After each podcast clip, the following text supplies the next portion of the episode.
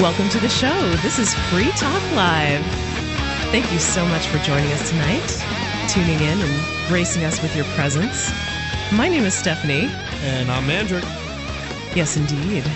And now you might not be hearing used to hearing my voice in the first chair because normally on Sunday nights it's myself and Mark. Mark is the weeknight co-host of Free Talk Live. You hear him uh, the other Tuesday through Sunday normally, but tonight he is actually off emceeing an event for the New Hampshire Liberty Alliance, which I guess is a political organization um, in New Hampshire trying to work inside the system and, and get some things changed. So they have like an annual awards dinner, I guess, um, for the legislator of the year and for the uh, activist of the year. I guess I guess they I guess is what they do. Was was Mark the prettiest face they could find?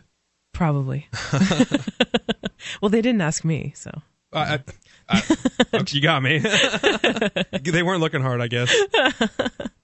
so anyway, Mark has gone to MC that event tonight, and he will be back next week as we uh, do our usual show, myself and Mark hosting on Sunday nights.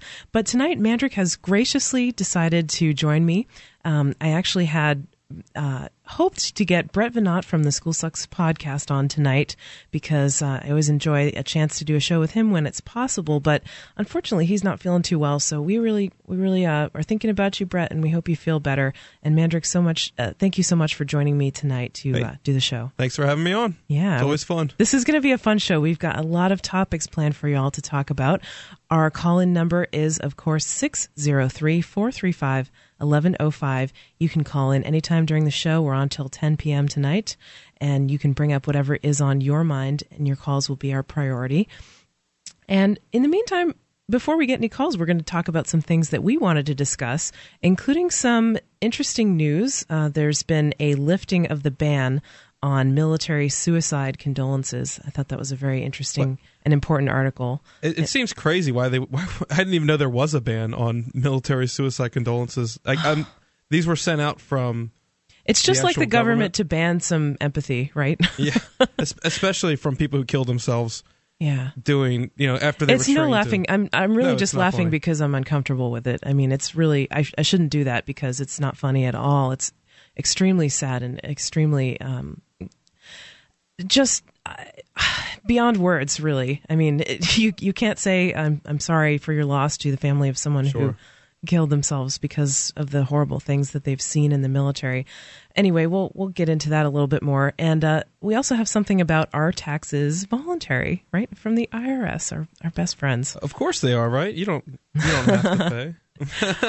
I I don't think so because if I I would love it if they were voluntary because then I would choose to opt out and uh, provide the services that I want to get in some al- alternative way other than you know being forced to fork over a percentage of my paycheck for many things that I don't use and don't want, like the military. Sure. becoming an empire in many different parts of the world. But I don't think I can choose to opt out of that system because I've seen people who have tried to opt out be convicted, imprisoned, raided, you know, men with guns coming to their homes and hurting them and hurting their families, garnishing their wages and that, that kind of thing. So it doesn't seem too voluntary to me. And I don't think, think that many people think of taxes as something that is voluntary. So we'll get into that as well. And the same thing happens to people that do opt in. Yeah. I mean, Yeah. if, you- if they want to target true. you, either they'll way, target you. either way, you get hurt. That's Yeah. absolutely true, Mandrick. There's, Good- good no way out of it. Yeah, But we, you were talking about these uh, military suicides. yeah. You want to just jump right into that article? Um, well, what I, I was just going to comment. Uh, Mm-hmm. it, it, I didn't even, like I said, I didn't realize they even had a ban on on military suicide condolences. Mm-hmm. But it just made me think of how a lot of religions, where if you're if if you commit suicide, they won't have a ceremony for you. Yes. Certain, I know that's how it was with the Greek Orthodox religion. Yeah. So it just it just made me think of that. I just thought Which of that. you, by the way, for our listeners who are not familiar, um, I interviewed Mandrick on my podcast, Porc Therapy, which is going through some transitions right now. We had um, my co-host, who I'd done the show with for the last year and a half, has um, decided to leave the show, so I'll be doing the show solo and taking it live. But one of our last episodes together was um, the one with Mandrick, where he Yeah. talked about his recent experiences coming out as an atheist to his very large religious Greek Orthodox family, and um, kind of the the end of his marriage that sort of resulted from all that, and his move to New Hampshire. So it was a very interesting show. But I know Mandrick, you it wasn't an easy thing to be raised in this um, this very kind of strongly culturally flavored religion, right? It's not Oh, just absolutely. It's- not just leaving. It's intertwined. I mean, Yeah. we've, we've already we've already hijacked this article before we've even read a sentence. Well, okay, well, just to bring it full, full circle, you're you're right. I mean, we get a little bit on tangents. that's just that's, that's what we do where my- best. yeah, that's just where my mind Live. went. It just it just made me think of of just how when people commit suicide, uh, it, Mm-hmm. what kind of mental state do they have to be in to do something like that? It just and, and to offer no support and, and love and I just think condemn I think they must have to be feeling uh, the person who commits suicide. Is that what you mean? yeah, Yeah, I think they must have to be feeling extremely hopeless and like there's no one who's empathizing and no one who's understanding them. But uh, to view a person who commits suicide as someone who has done something wrong, I mean, usually those people are into this punishment mentality when th- someone else behaves the way that they don't want them to behave. I'm using a lot of pronouns here, but when someone who's into this punishment mentality sees another person behave in a way that the first person does not want, they their immediate response, you know, they feel maybe fear or upset or something like that. Their immediate response is to to punish them and to force them Sure. to use the shame and the guilt and the punishment as a way of controlling that person's behavior. But if if someone commits suicide, you can't punish them. They're dead. And I there's mean, there's usually a lot of anger behind that too. I mean, not usually, but I guess it depends on the situation. But Mm-hmm. if if the person had children or you know they they were already the family was already in a poor financial condition and and and they're they're survived by their family but imagine what the family must be going through Sure. and then to have other people saying well that person did wrong by by committing suicide it's they're going to hell. the, the the family has been suffering enough Yeah. with the loss that they've just experienced they don't need another person heaping external uh, you know additional punishment onto them Yep, but they're going to get it anyways. Usually, a lot of times it just happens. That's just the mindset a lot of people have. it's it's just so sad and another thing about viewing suicide as something wrong which comes from re- that that idea does come from religion you know i was raised jewish in the in the jewish uh, synagogue and i went to hebrew school when i was young and i know mandrick you grew up in the greek orthodox church and i wonder what they told you about this but i was always told that i don't really own my body in, in religious school. I was taught that god owns my body and if i do something with it that that god doesn't like like eat pork or pierce my ears or um, you know probably premarital sex although they didn't to be fair they didn't really harp on that too much when i was a kid. Oh, you lucked out. i did i did. And i know a lot of people get some really bad um, experiences because of sexual guilt and stuff like that. But I, I was taught that god my body is essentially a loaner a gift from god and that i can't i'm not allowed to do anything with it that god doesn't like and god has clearly specified in this old books what he wants me to do with my body.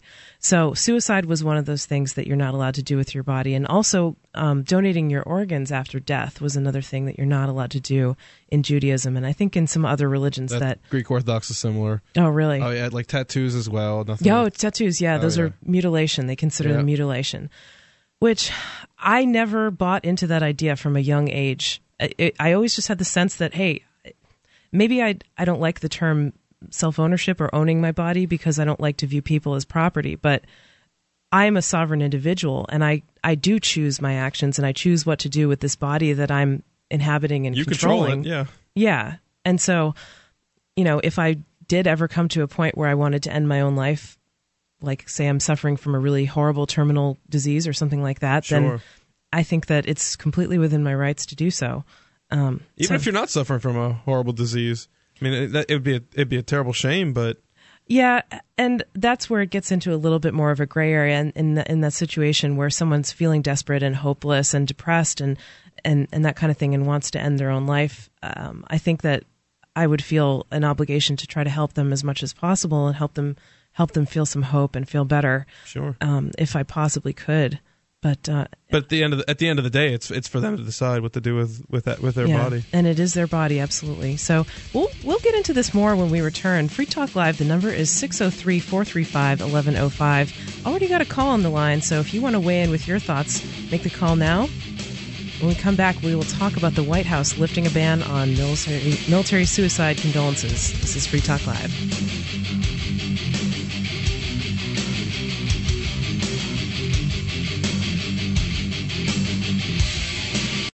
On Free Talk Live, we talk about investing in gold and silver as a hedge against inflation, investment, and barter currency. We've teamed up with Midas Resources to offer you some great rates on some hand-picked gold and silver pieces. U.S. Eagles, British Sovereigns, 20 francs, Lakota Nation silver rounds, Montana silver reserves, and Walking Liberty halves. Call 877-857-9938 or go to gold.freetalklive.com. The shipping is the same for one as it is for 20, so try to get as many as you can all at once. gold.freetalklive.com.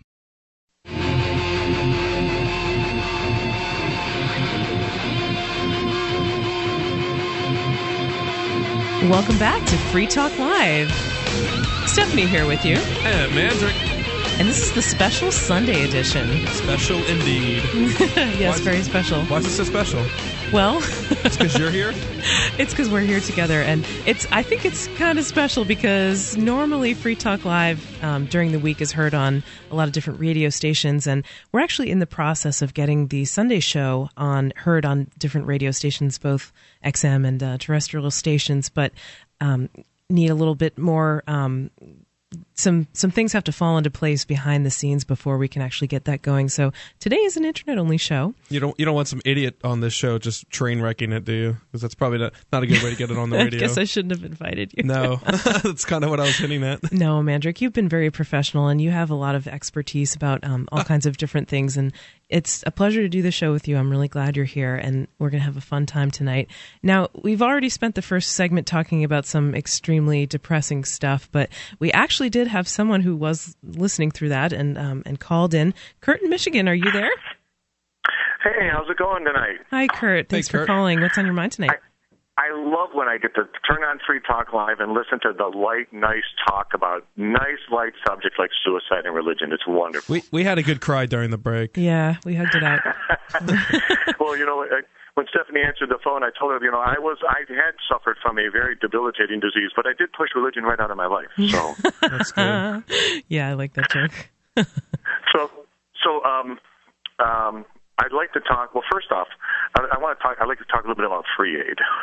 Absolutely. and for our listeners who are not uh, familiar, Free Aid is an organization that I am an organizer, a volunteer. Yeah, and this- Stephanie loves when you when you bring up anything that involves something she's involved in.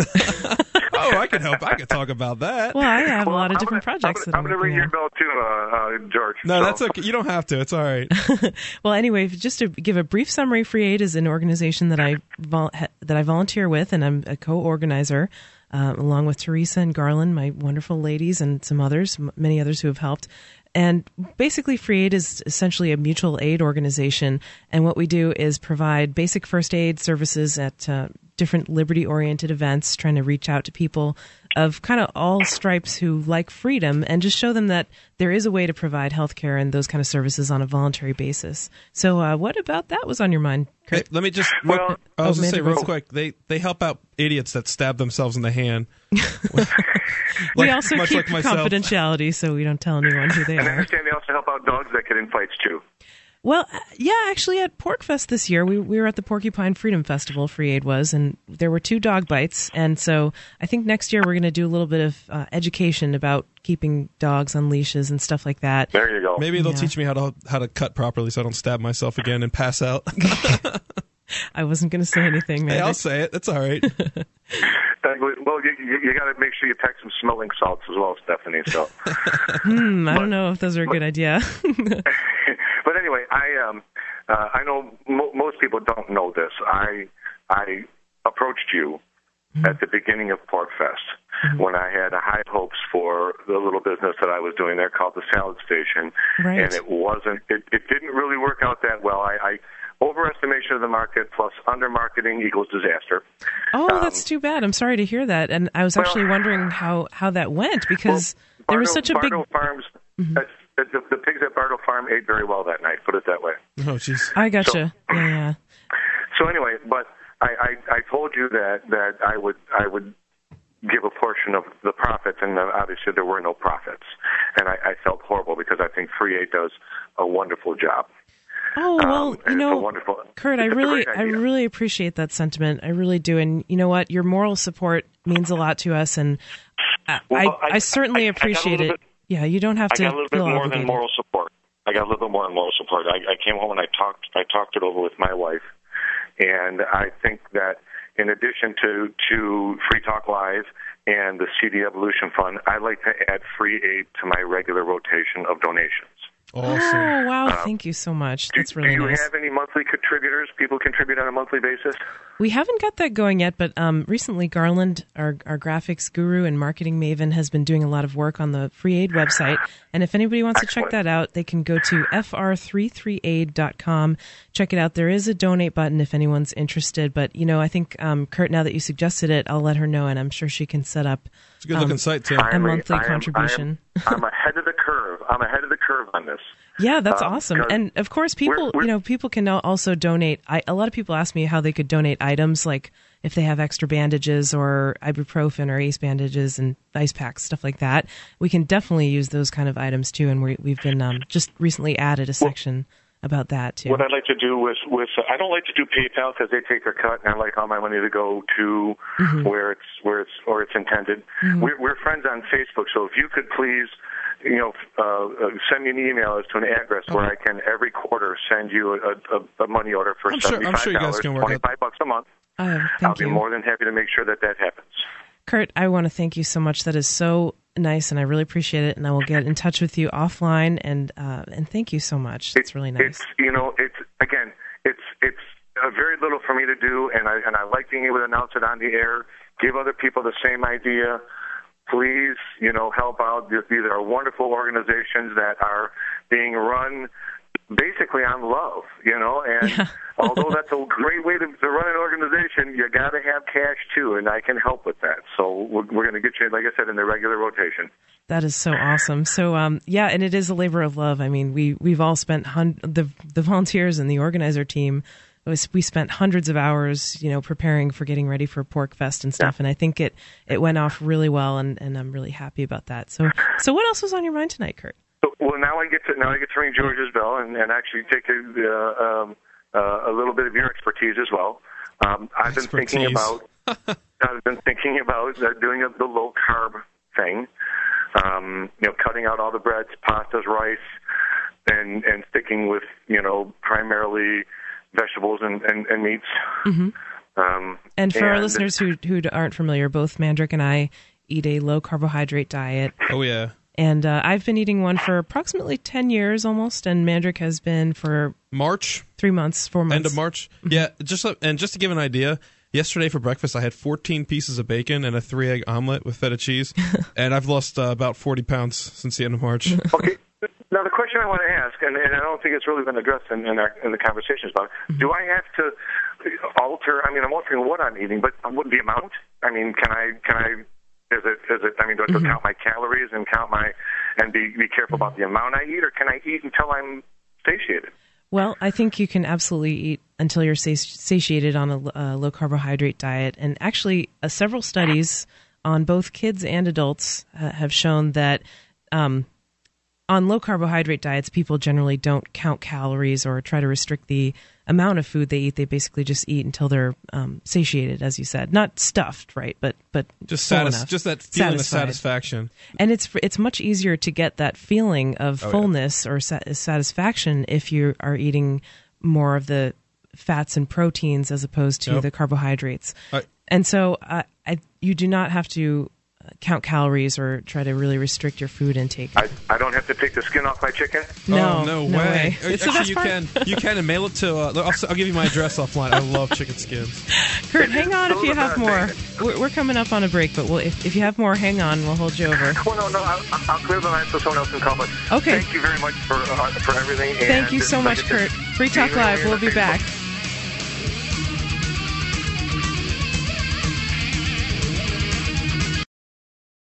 You have a product or service that you can sell to a national audience? Free Talk Live is a nationally syndicated radio program on more than 100 radio stations coast to coast. We've been named Talkers Magazine's Heavy 100 list. That's the 100 most important radio talk shows in the nation, thrice. And five times the best political podcast from podcastawards.com. You can have access to our 90 plus stations and our large and loyal podcast audience for less than $1,000 a month. Contact me, Mark, at freetalklive.com.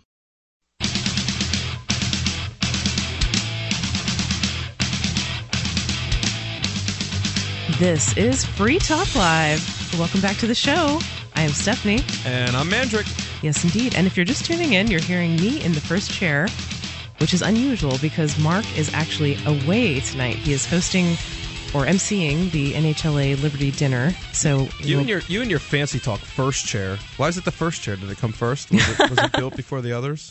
No, it was not. And and, and we're all for egalitarianism, of course. But uh, in the show, the the person who sits in this particular seat is running the controls for the phone lines and the gain on the microphones and all kinds of other technical stuff behind the scenes. So it is kind of a specific role. And as the person who's sitting in this first chair, I also have to let you know about some of the features that you can find on our website. We are, of course, Free Talk Live, and you can go to listen.freetalklive.com to find all different kinds of ways to get the show 24 hours a day, seven days a week.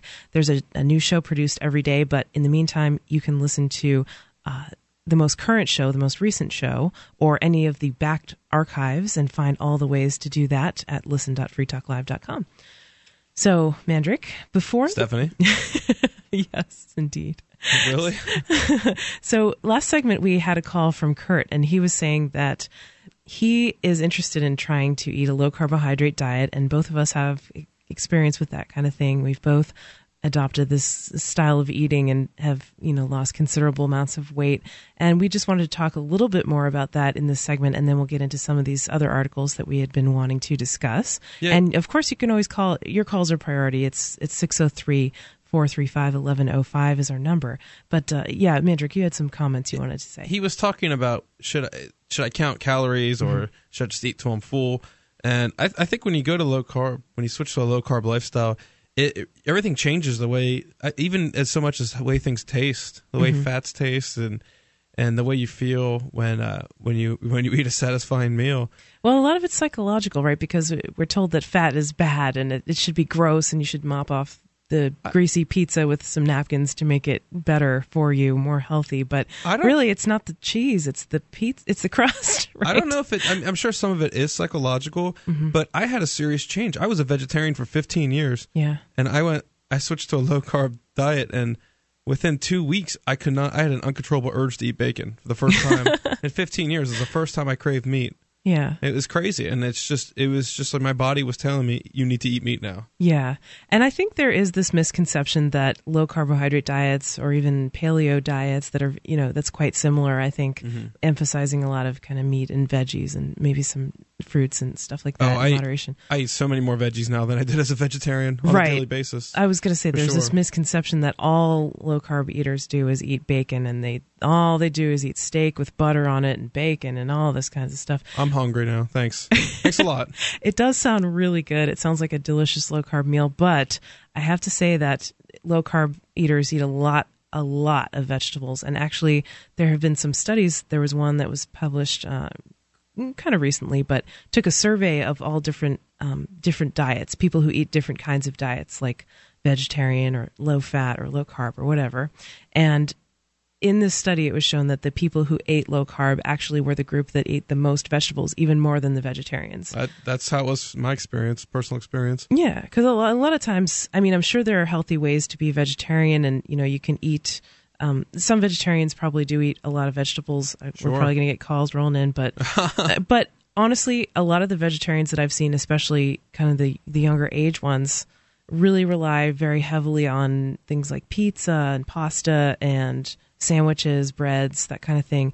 Where you know those foods are not going to be the most nutritionally dense, really, that you could eat, and so if you are eating salads, like maybe a salad with some meat and eggs on it or something like that, then it's going to provide a lot more nutrition than just eating a grilled cheese sandwich. Oh, absolutely. Right. But and you and you don't feel you really just I just eat until I'm full, and if I Mm-hmm. until I have that feeling, you know, of just just that awesome feeling of oh man, that was a great meal, and I don't need to eat anymore. Mm-hmm. But there's times where I'll eat once or twice a day, and then there's other days where I just feel like I'm burning through so much energy, and I just I'm just it'll be like 11 o'clock at night. I'm like I'm just gonna make bacon. Yeah, yeah, just that's the advice I was given by a, a wise woman. If- whenever you crave, when you start out with this, whenever you crave carbs, just eat bacon. That's actually what Stephanie told me. uh, just just eat bacon whenever whenever uh, you get a craving. And after a week or two of that, I, the cravings went away. I didn't need any breads or anything. I, I didn't feel it as if I needed them. Yeah, and it's interesting. We can definitely relate this back to liberty because the government. Oh yeah, it's the for- anarchist diet. Well, for many years, the government did tell people to eat six to eleven servings of grain a day, so that you're supposed to eat a box of pasta and some bread and some potatoes and wheat, and hey, those cap- that Captain Crunch is part of a balanced breakfast. that's All what they said. Have you ever eaten? And- I, I always wonder who eats a bowl of cereal with a glass of milk, a glass of orange juice, a piece of toast. What, what Yeah. else do they have there? The- just- any more carbs you could possibly put in? Why don't we throw, sprinkle some sugar on top of the cereal? oh yeah. but that they would say like, oh, you should eat whole grain cereal instead of like the sugary frosted flakes. But many people are allergic to gluten, and gluten is in all kinds of grains, and so that diet may not be in their best interest of their health and well being. And so the government kind of wanted to to prescribe this one size fits all diet that was like you know they they had this food pyramid. It looked very nice and pretty.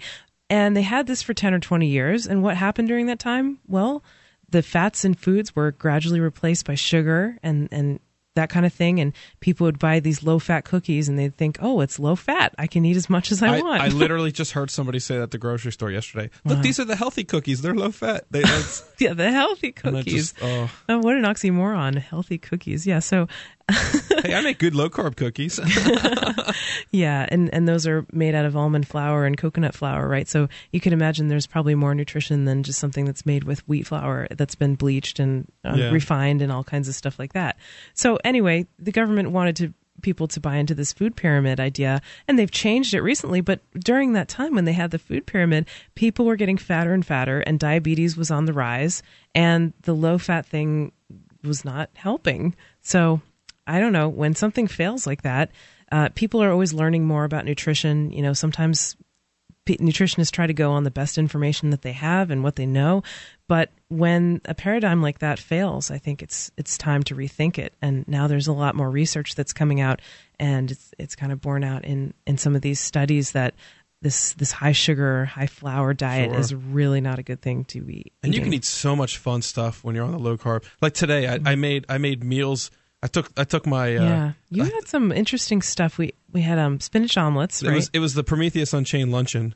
I- Yes. the, the, the, all the co-hosts from today, Yeah, Neil, Flaming Dale. flamingfreedom.com is the is the website for Prometheus Unchained, which is uh, headed up by the Monday night co-host. Yes. Dale's on Monday Yes, nights he's of, Monday of Free Talk Live. Yep. So he'll be on tomorrow night with Ian, and uh, he does his own show every Sunday, and sometimes he has me on as a guest host, and he's also had Mandrick on in the past. It was and- it was the big gay luncheon plus me. yeah, Prometheus Unchained is LGBT talk radio, and today we talked a lot about gender issues and about trans issues and stuff like that.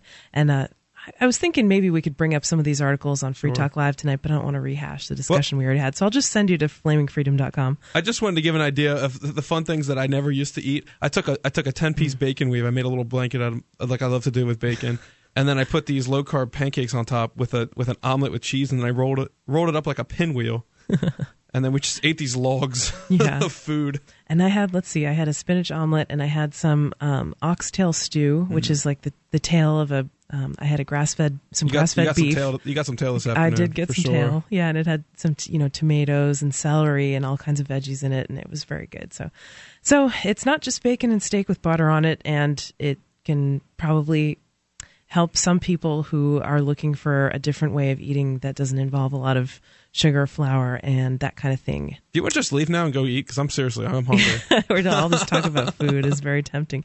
But you know, we were talking at the beginning of the show. Uh, we promised that we would get into this article, so why don't we just jump into it right now? Of course, you can call and bring up whatever's on your mind. As always, it's 603 435 1105 to reach us tonight on Free Talk Live. But we discussed at the beginning of the show uh, a very serious article. Um, oh, which? which will not be discussed which we right will now. get into in the next segment. So we promise we're going to talk about this. We will.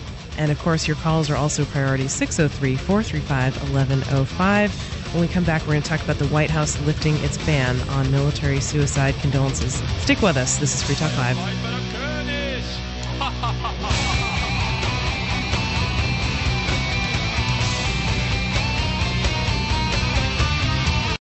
The Ruger LC9. Compact, powerful, and perfect for personal protection. The LC9 is only slightly larger than the popular Ruger LCP, features a checkered grip frame to provide a secure and comfortable grip, and includes a finger grip extension floor plate. The LC9 also has a dovetailed high visibility 3 dot sight system, blued alloy steel barrel, manual safety, and loaded chamber indicator. The LC9, another innovative American made product from Ruger. Learn more about the Ruger LC9 at ruger.com slash LC9.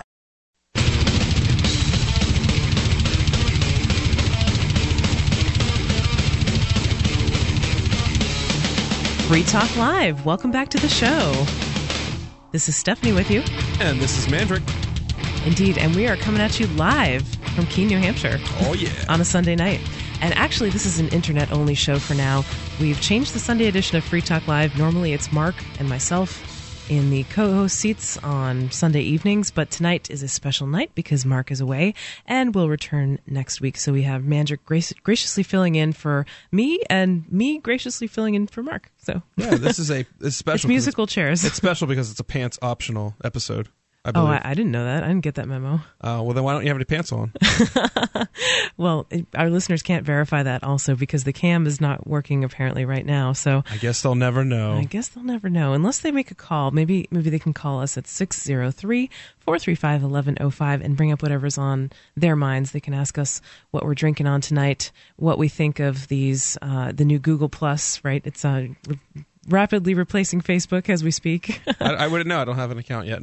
oh, I gotcha. Well, I think I invited you, so we'll see.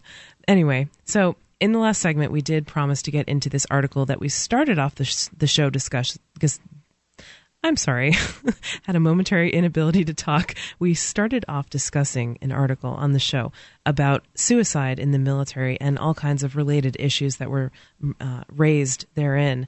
So I'm just going to read a little bit of this article.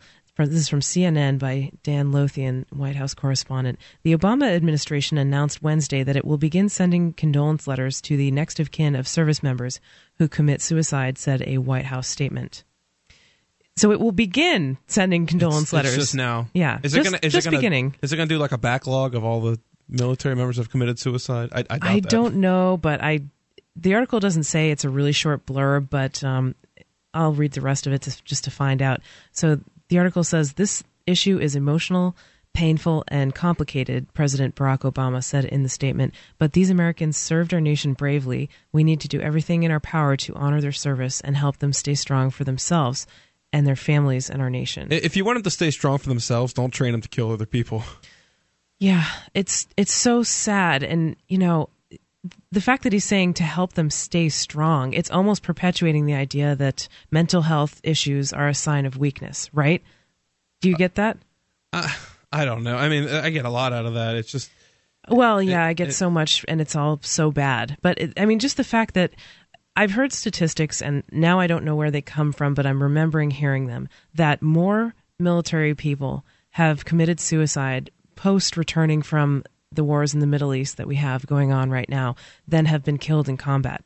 And that's a staggering figure because the military doesn't count those deaths as part of the war. Sure. They don't they're they're off the books. They're not people killed in combat, so according to the military, they're not really incorporating them into their statistics.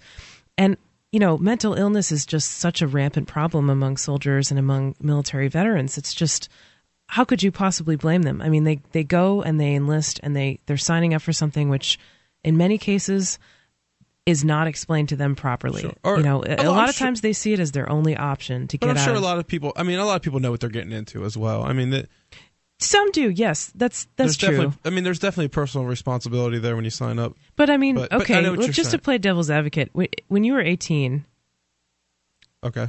it, think about yourself when you're 18. All right. would you would you feel comfortable making an 8-year commitment to the government when you're 18 and you have kind of a limited worldview, just got out of high school, mm, not really feeling like you have a lot of options left for the job market or whatever? Do you I- think that's uh, a, a valid contract? Do you think I, I don't think I could think I had eight days when I was 18. Yeah, So yeah. it just it just be hard to say. But and I don't mean to minimize the ability of young adults to make decisions Sure. because they, of course, they can make decisions for themselves. Of course, they they're in charge of their own lives and they're the best ones to run their own lives. Of course, I th- I think that. I'm just saying that it's an awful long thing to commit to. Oh, no and I think. I think probably if it were better understood, then maybe not so many people would choose that that path. I guess that career path. Sure. I mean, any, any, so much change can happen in eight years, and and so many and so many risks oh, of of bad things happening and mental health risks are are just one of the things that I think people don't usually fully understand. I don't think they understand that the trauma that they're going to experience if they're seeing their friends possibly killed or dismembered or ha- having horrible trauma from that or if they're you know ripped away from their families and all their relationships that they have and you know Thrown basically on, on a daily basis yelled at and abused and hurt by people who are claiming to be these authority figures in the in the organization so it's bad enough to just be a regular enlisted person when, when you have to deal with all that abuse and trauma and people just constantly yelling, constant physical abuse, uh, ridicule all the time for anything, really, really Sure. right? That's their way of bonding, right? They make fun of people. yeah, oh yeah. Many people just, I mean, they, many people just see that as part of the gig, you know, part of the job, and Mm-hmm. as part of the process. And if you complain about it, then you're a wuss, right? Yeah. You're a pansy, Well, right? You're not different- manly. Different words, however. Uh, yes, it rhymes with wussy. but anyway, yeah. So, I mean, that's that's one th- separate issue, which I think could represent some emotional and psychological trauma. But to to witness horrible things and to perhaps have to help out in the event of a battle where your friends are being injured and you see all this violence and death and and bo- massive bodily harm all around you, uh, to to witness that and to come out of it afterwards and not have some kind of post traumatic stress where you're reliving the experience and you have a hyper vigilant state where you're always in this fight or flight mechanism. You're always scared and you're always getting ready to, to run or fight. Uh, I, I, I can't even imagine. I can empathize, but I can't imagine how horrible that must be. And I'm it's sure- no wonder that so many of them are victims of suicide after Yeah. that, after seeing something like that. because they probably see all that and they just they're just trained to just not deal with it, not confront it. And oh, just- there's no way. There's it's, no it's way they're not dealing really. with it. It, it, I can't imagine trying to process all that, and then so I'm sure once they get There are no therapists in the military, as far as I know. Well, I'm sure once they get back, you know, when when it, when things start to hit home and they're not doing that anymore, and they start to process it, I, I can't imagine how hard that would be to deal with. Yeah. I mean, that it's just it's just scary. and in in the culture, in the military culture, they're they're taught that you don't have to deal with it. If you're a real man, if you're tough, if you're not a wuss, then you'll be able to just see that and and it's normal to you. It's it's uh it's not a big deal if it bothers you. If it bothers you afterwards, there's something wrong with you. And that is not the case. All human beings have responses to seeing trauma that are serious and should be taken seriously. And I think, uh, from what I understand, you know, from judging by not only what I know about the military, but the amount of mental health problems in people who are returning from the military, you know, veterans and stuff like that, it's not being dealt with effectively, all these things. And it's so sad that it's resulting in suicide for so many people, more people than, than are killed in combat damage. And for, for the, the government, who is their employer, that's their boss, to finally just acknowledge, just start to acknowledge Just to send a letter. yeah, just send a letter. I they I mean they do send a letter if someone is killed in combat, right? Yeah, Yeah. I would imagine. I think I think. Did they still do the you know they come to your door kind of thing? I don't know. Uh, I, I'm actually would not ima- sure about Probably that. Probably not because I'm sure that they find out before then. Yeah, a phone call or such. yeah, it's it's probably uh, it's probably done a little bit more updated now, but yeah, I mean, for them to not even acknowledge, I mean, th- those people who who committed suicide, they were killed in combat. The person that they are emotionally, psychologically, was killed in combat. It just took their physical body a while to die. Yeah, that's that's a good way of putting it for sure. I mean, they they were just completely reprogrammed, rewired mentally. Yeah, You know, just just to serve a purpose for the government. Yeah, and it's just so it's so tragic, and um, you know, I, I don't think that sending a letter after the fact makes up for it. I really don't. It's the right thing to. I mean, I think it's the right thing to do in the in the weird messed up system that we have right where they they have all these paradigms of the military and there's all this trauma occurring on a daily basis and i think it's it's only kind of fair to acknowledge if someone dies by suicide after after returning from war. It's it's fair to acknowledge them in the same way that someone who was actually killed in combat but really the only way that they could ever begin to make restitution for for all these things is is to end these wars. There's these pointless wars where just people rampant property destruction, not not to mention stealing from everybody in the U.S. to pay for them. Yeah, the, the letter should say something like, "Hey, sorry, we sent your your son or daughter off to some place that you know for a completely Yeah. pointless reason, you know, with stolen money and Yeah, it's just it's to the point now where most people really think that you know there's not a good justification for U.S. Military to be in really. all these different Middle Eastern countries, and I mean, didn't the U.S. is it seems like bombing different countries in the Middle East on a kind of a, like a weekly or monthly basis, and it's it. I don't understand it. It's well, I do understand it, but I don't. I don't see the justification for it, and it's it has to end, and that's why I support organizations like Antiwar.com. Um, Anti-War Radio is featured on the Liberty Radio Network with Free Talk Live, and just speak out, do counter recruitment, anything you can to to get these wars to stop. This is Free Talk Live. We'll be back. Hour two coming up. Stick with us. When we get back, should you be friends? We'll talk about that and more. This is Free Talk Live. DVD, books, music, instruments, periodicals, computers, software, electronics, photo, cell phones, office products, home and garden, bed and bath, furniture, kitchen, pet supplies, automotive, hardware, apparel, shoes, jewelry, grocery, healthcare, sports and outdoors, toys, games, used, and more. It's a department store at your fingertips. Shop.freetalklive.com. Get all your shopping done, get a great deal, and a portion of your purchase goes to benefit Free Talk Live when you enter Amazon via shop.freetalklive.com.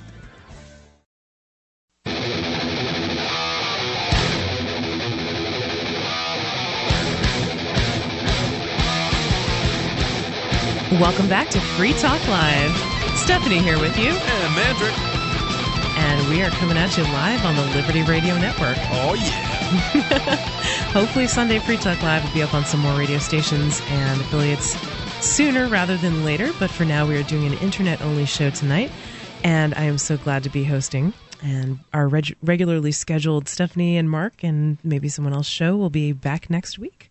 And maybe somebody else show. I like that. That's, And may- that's so witty. well, you know, we've done a few shows, and you were actually on the first edition of the new Sunday show, Ma- Mandrake. You and Taryn split the show on the third chair, right? Yeah, some idiot Taryn Lupo. Mm-hmm.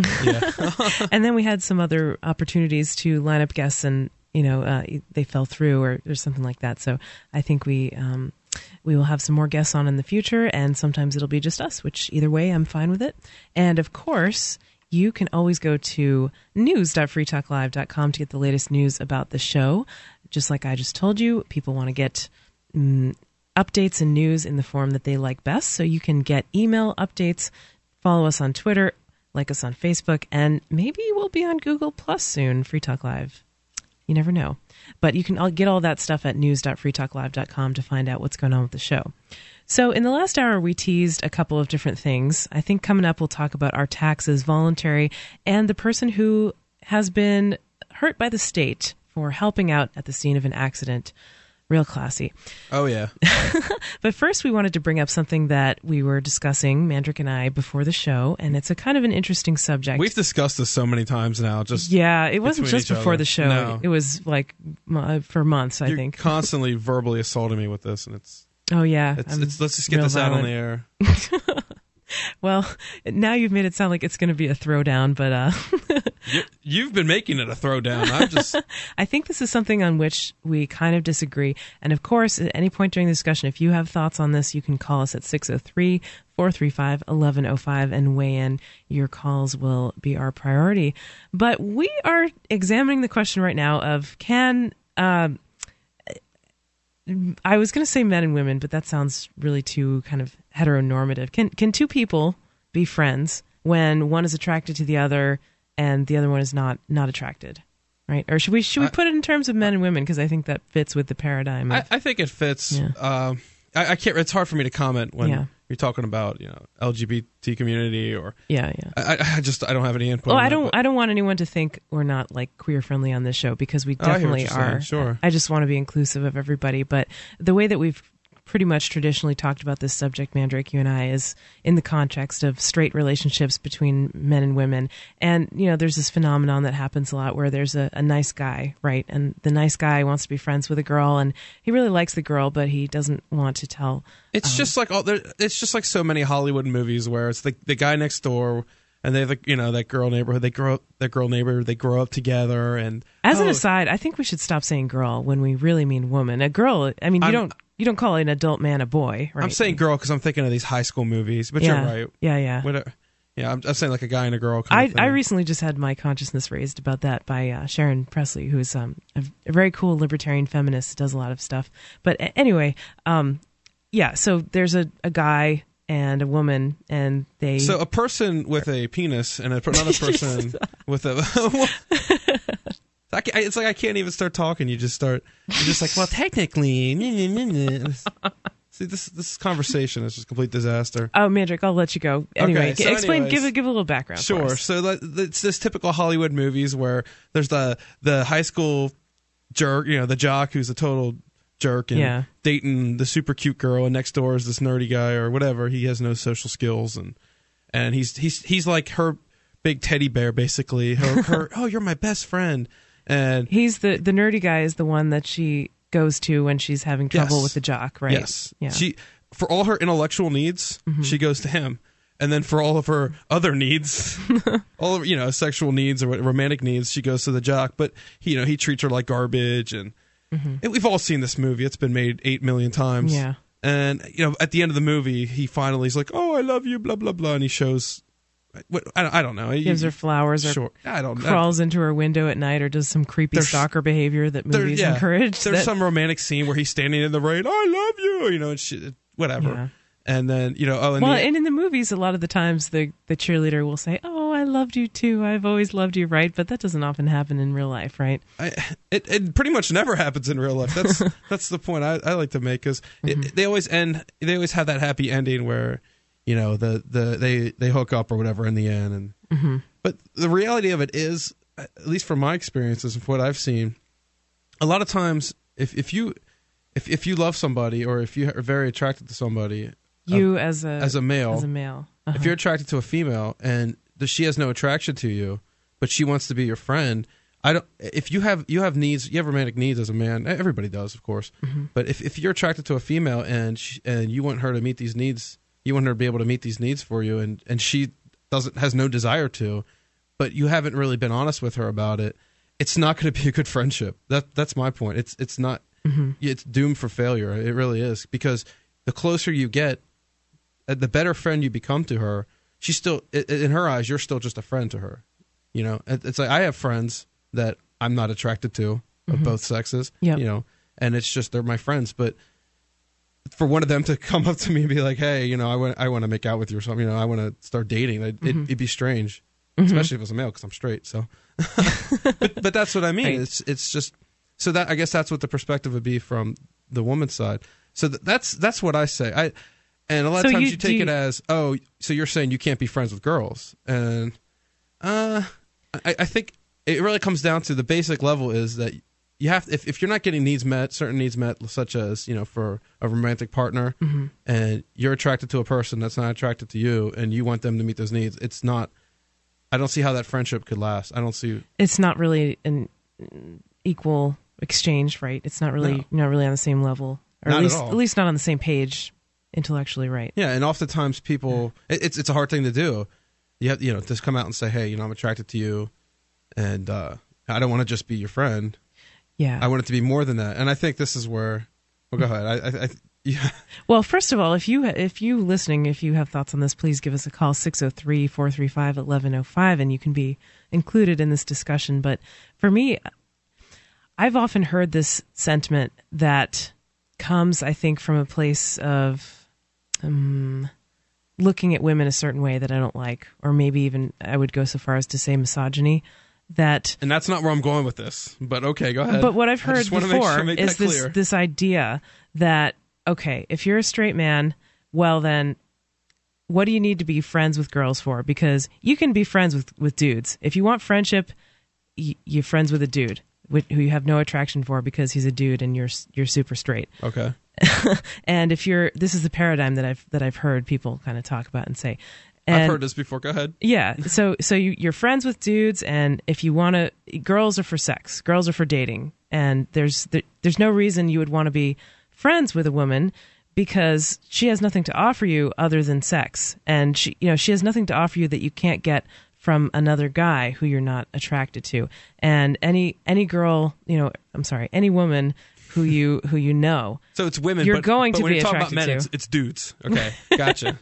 I see how this is. You're right, and I'm I'm trying, but I'm kind of uh, confusing You're my failing. pronouns It's here. all right. Go ahead. I'm not failing. I'm I'm doing my best, but you know, I, I'm just talking about this paradigm that I've kind of heard people say. You know, why would you want to be friends with a woman when you know women are for dating? They're not for being friends. And that and that's definitely not wrong. I I understand, and I and I understand the point you're trying to make there, Mm-hmm. and you're making, but it's it's not really about that. I think it's just more about being honest with people. You know, Mm-hmm. if you if you're attracted to somebody, and, and I know you asked me this question, and I'll and I'll repeat it on the air. Mm-hmm. You asked me, you know, what if what if you're attract what if you as a man you're attracted to a female, Mm-hmm. and okay, you decide to be honest with her and say, hey, you know, early in the friendship, Mm-hmm. you see something developing, and you want to, you know, and the male ha- says it says to the female, hey, um, this is more than just a friendship for me. I'm starting Mm-hmm. to have you know different feelings for you, and you know, I, I want this to be more than just a friendship. And she says, well, that's not what I'm looking for. Then what do you do? Well, and you say you should not you should not continue that friendship if you're the male. uh, I could give my answer after the break I put you on the spot a little bit, bit there. more. Yeah, it's a little bit more than that. Yep, we do come up on hard breaks here on Free Talk Live, but don't you worry, we'll be back. Please give us a call with your thoughts if you have them. 603 435 1105. Let us know what's on your mind and weigh in on this discussion. It's the Harry Met Sally question Can men and women be friends? Free Talk Live, we'll be back.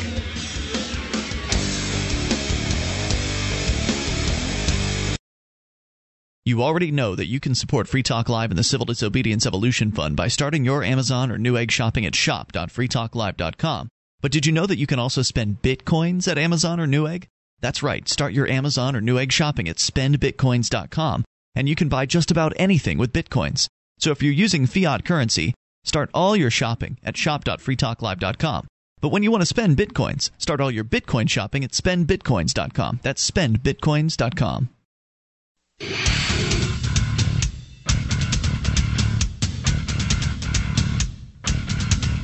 Free Talk Live, welcome back to the show.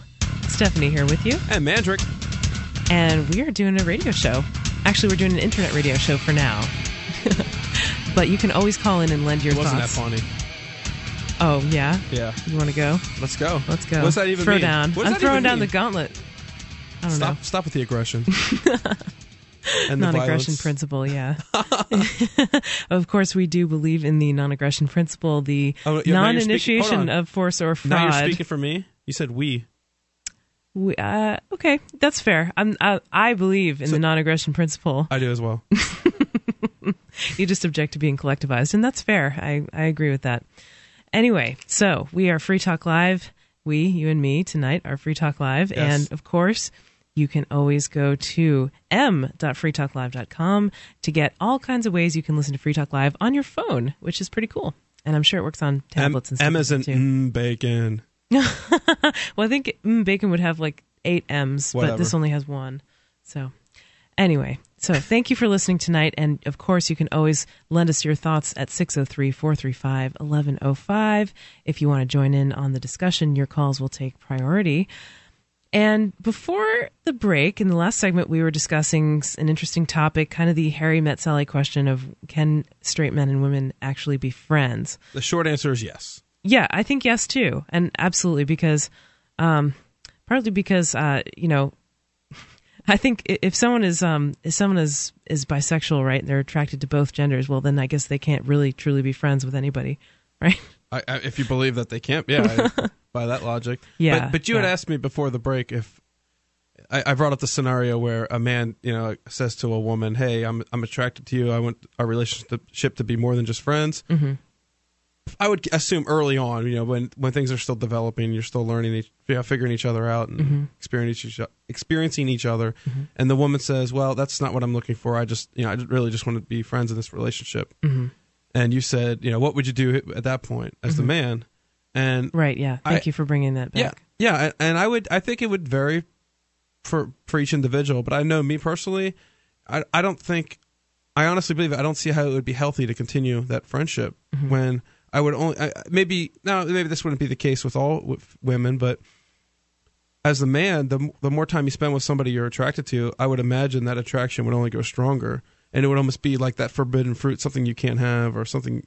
You know, she's not she's not interested in you in the way you are. So why would you want to continue in any type of relationship? It almost seemed like you'd be torturing yourself. Like you know, you, this isn't it's not what you want out of that relationship. You're not hmm. getting what you want out of it. But people in those situations often say things like, well, you know, it's as hard as it is to be friends and know that she's not interested in me, it would also be really bad to not have her in my life at all. So what am I supposed to do? It's like you're caught between a rock and a hard place. It's it's it's either deal with the pain now or deal with even worse pain later. I think. Yeah. Because it, it gets to a point where I, I I don't see how you can continue that, especially if the attraction continues to grow.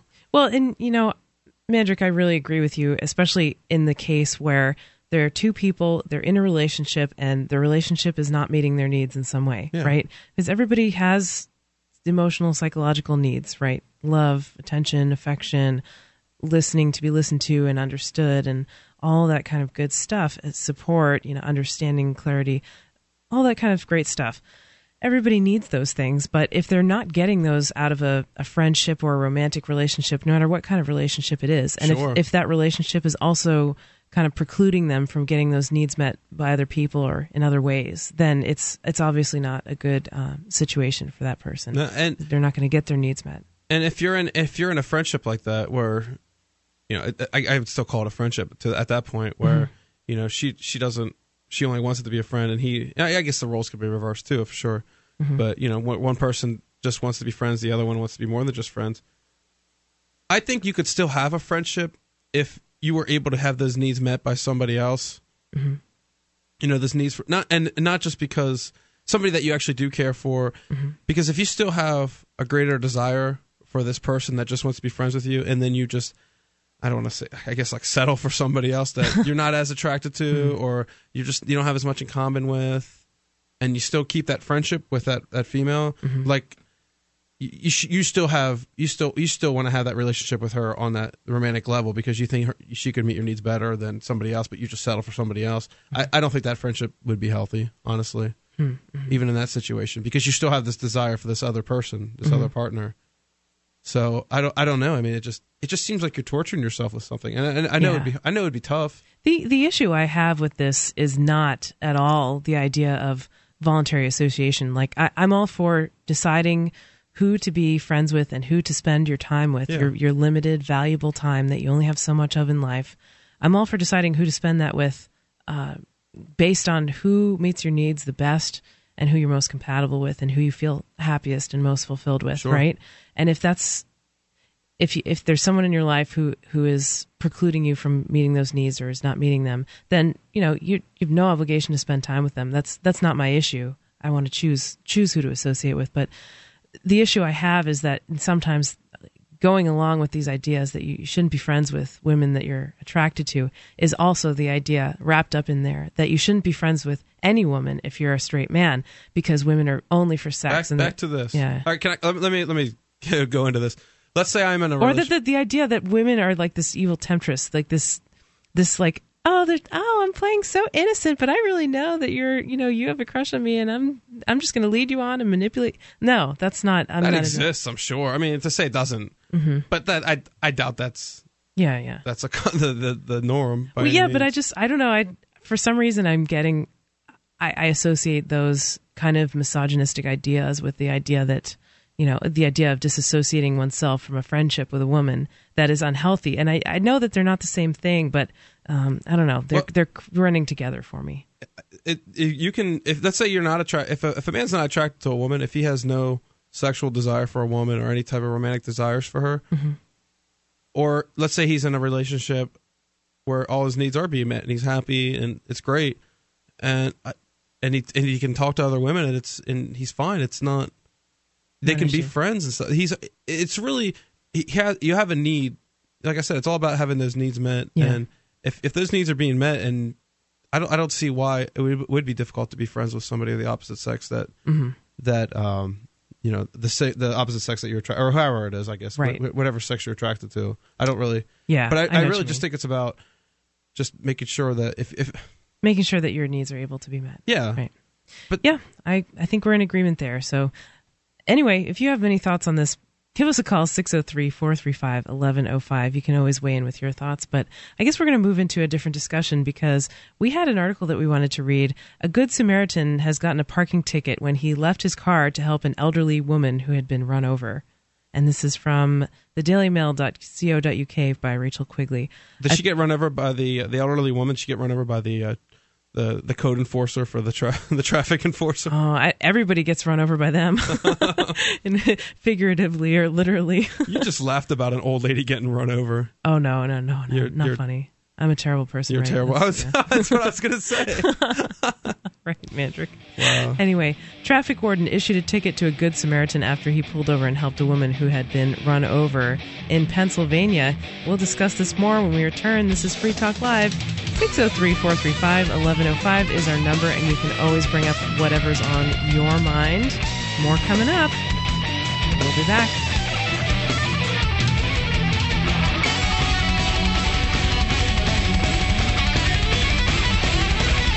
This program is brought to you by FreeKeene.com. FreeKeene.com features audio, video, and blogs chronicling the transition to a voluntary society. FreeKeene.com also has comments and discussion forums so you can be heard. FreeKeene.com.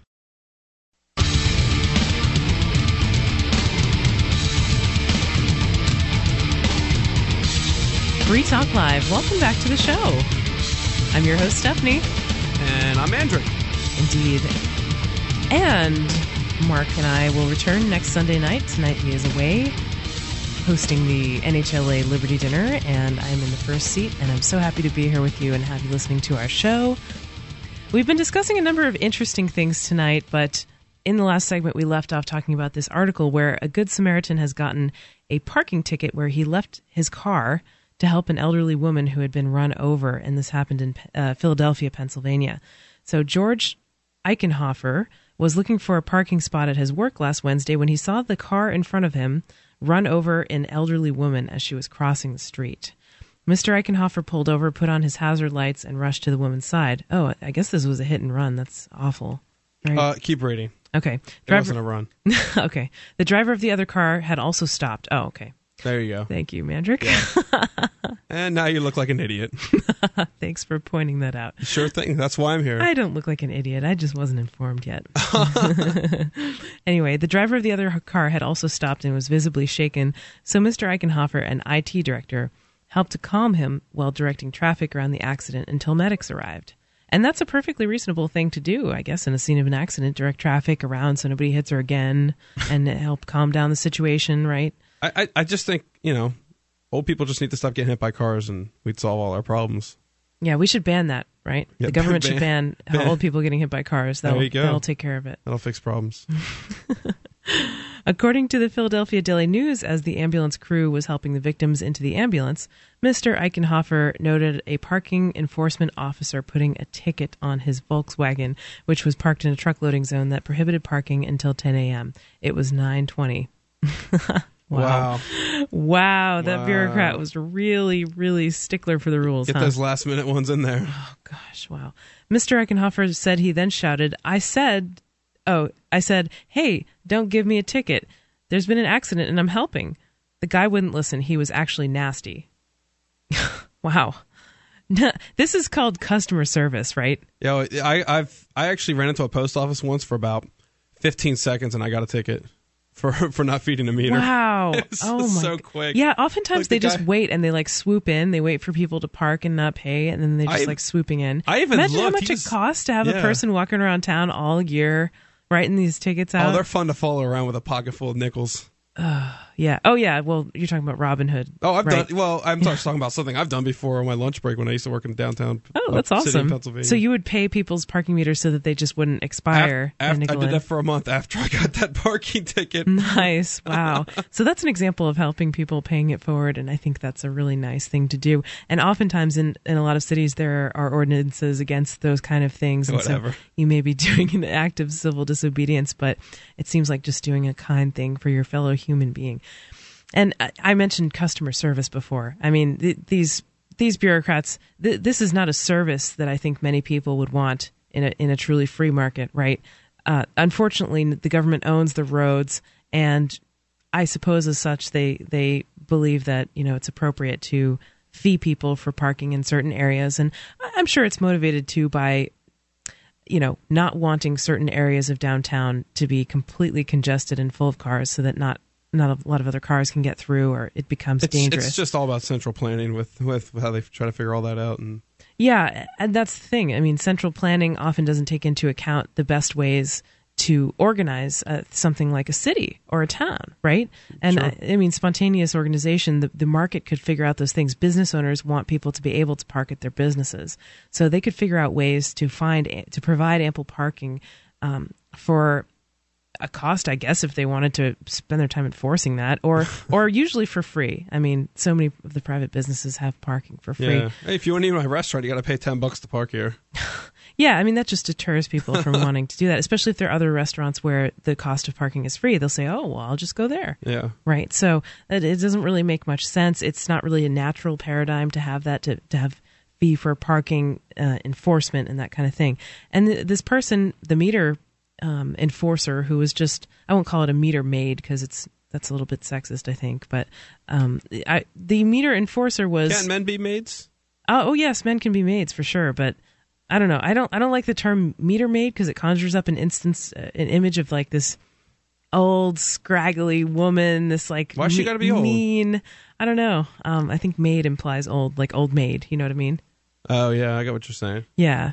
So this part, this enforcer, this parking enforcer, was going around and being extremely surly and ticketing a person who was helping on the scene of an accident, even though you know he could have said like the person who was helping and clearly the the the enforcer saw Yeah. Mr. Eichenhofer helping at the scene of an accident, and he's saying, "Oh wait, wait, wait, don't don't give me a ticket. I'm just helping out at this accident." And the meter maid's like, "Nope, sorry," and he and he just goes ahead and gives him the ticket anyway. Well, he already uh, he had already written the ticket. I guess he was putting a ticket on the Volkswagen. Uh-huh. I wonder how hard it is to undo a ticket right there on the spot. Oh, all they have to do is rip it up. Is that? That's but all they put have to do. They carry those little uh, machines that they put. I guess there's probably a way that they can just delete it out of there.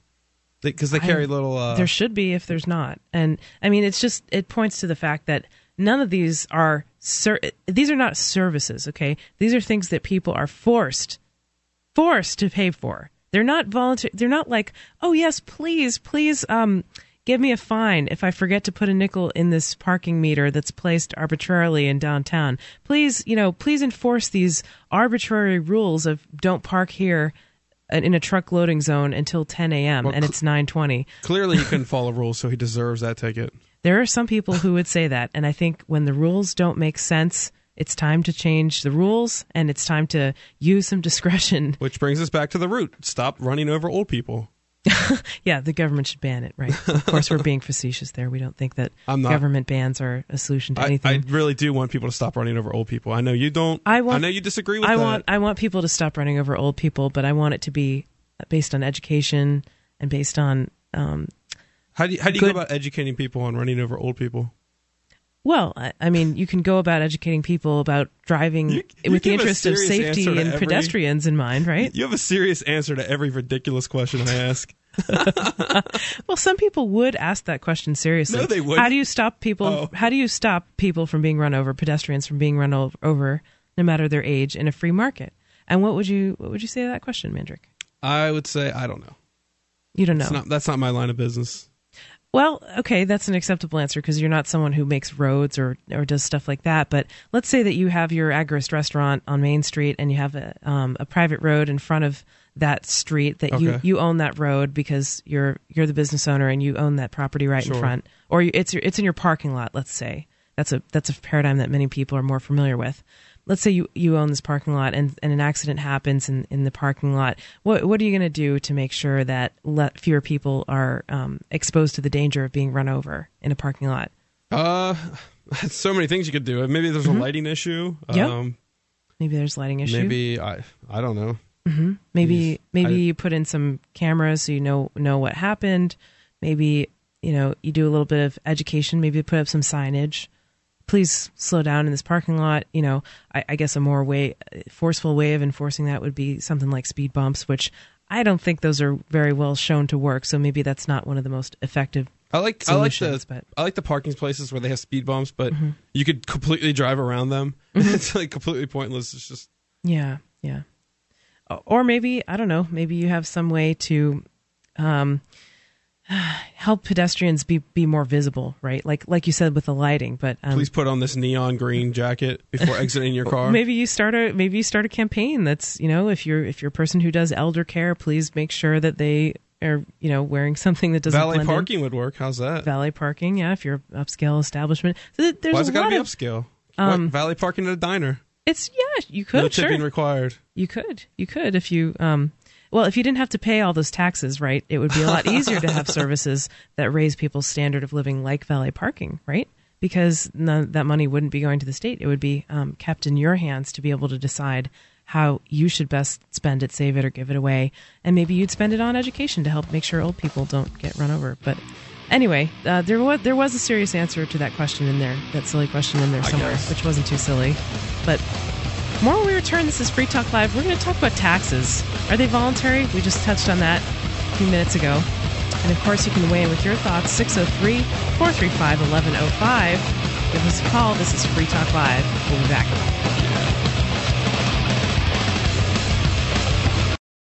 Become a Free Talk Live amplifier for just $3 per month. You'll get perks and you'll help us free more minds worldwide. Visit amp.freetalklive.com.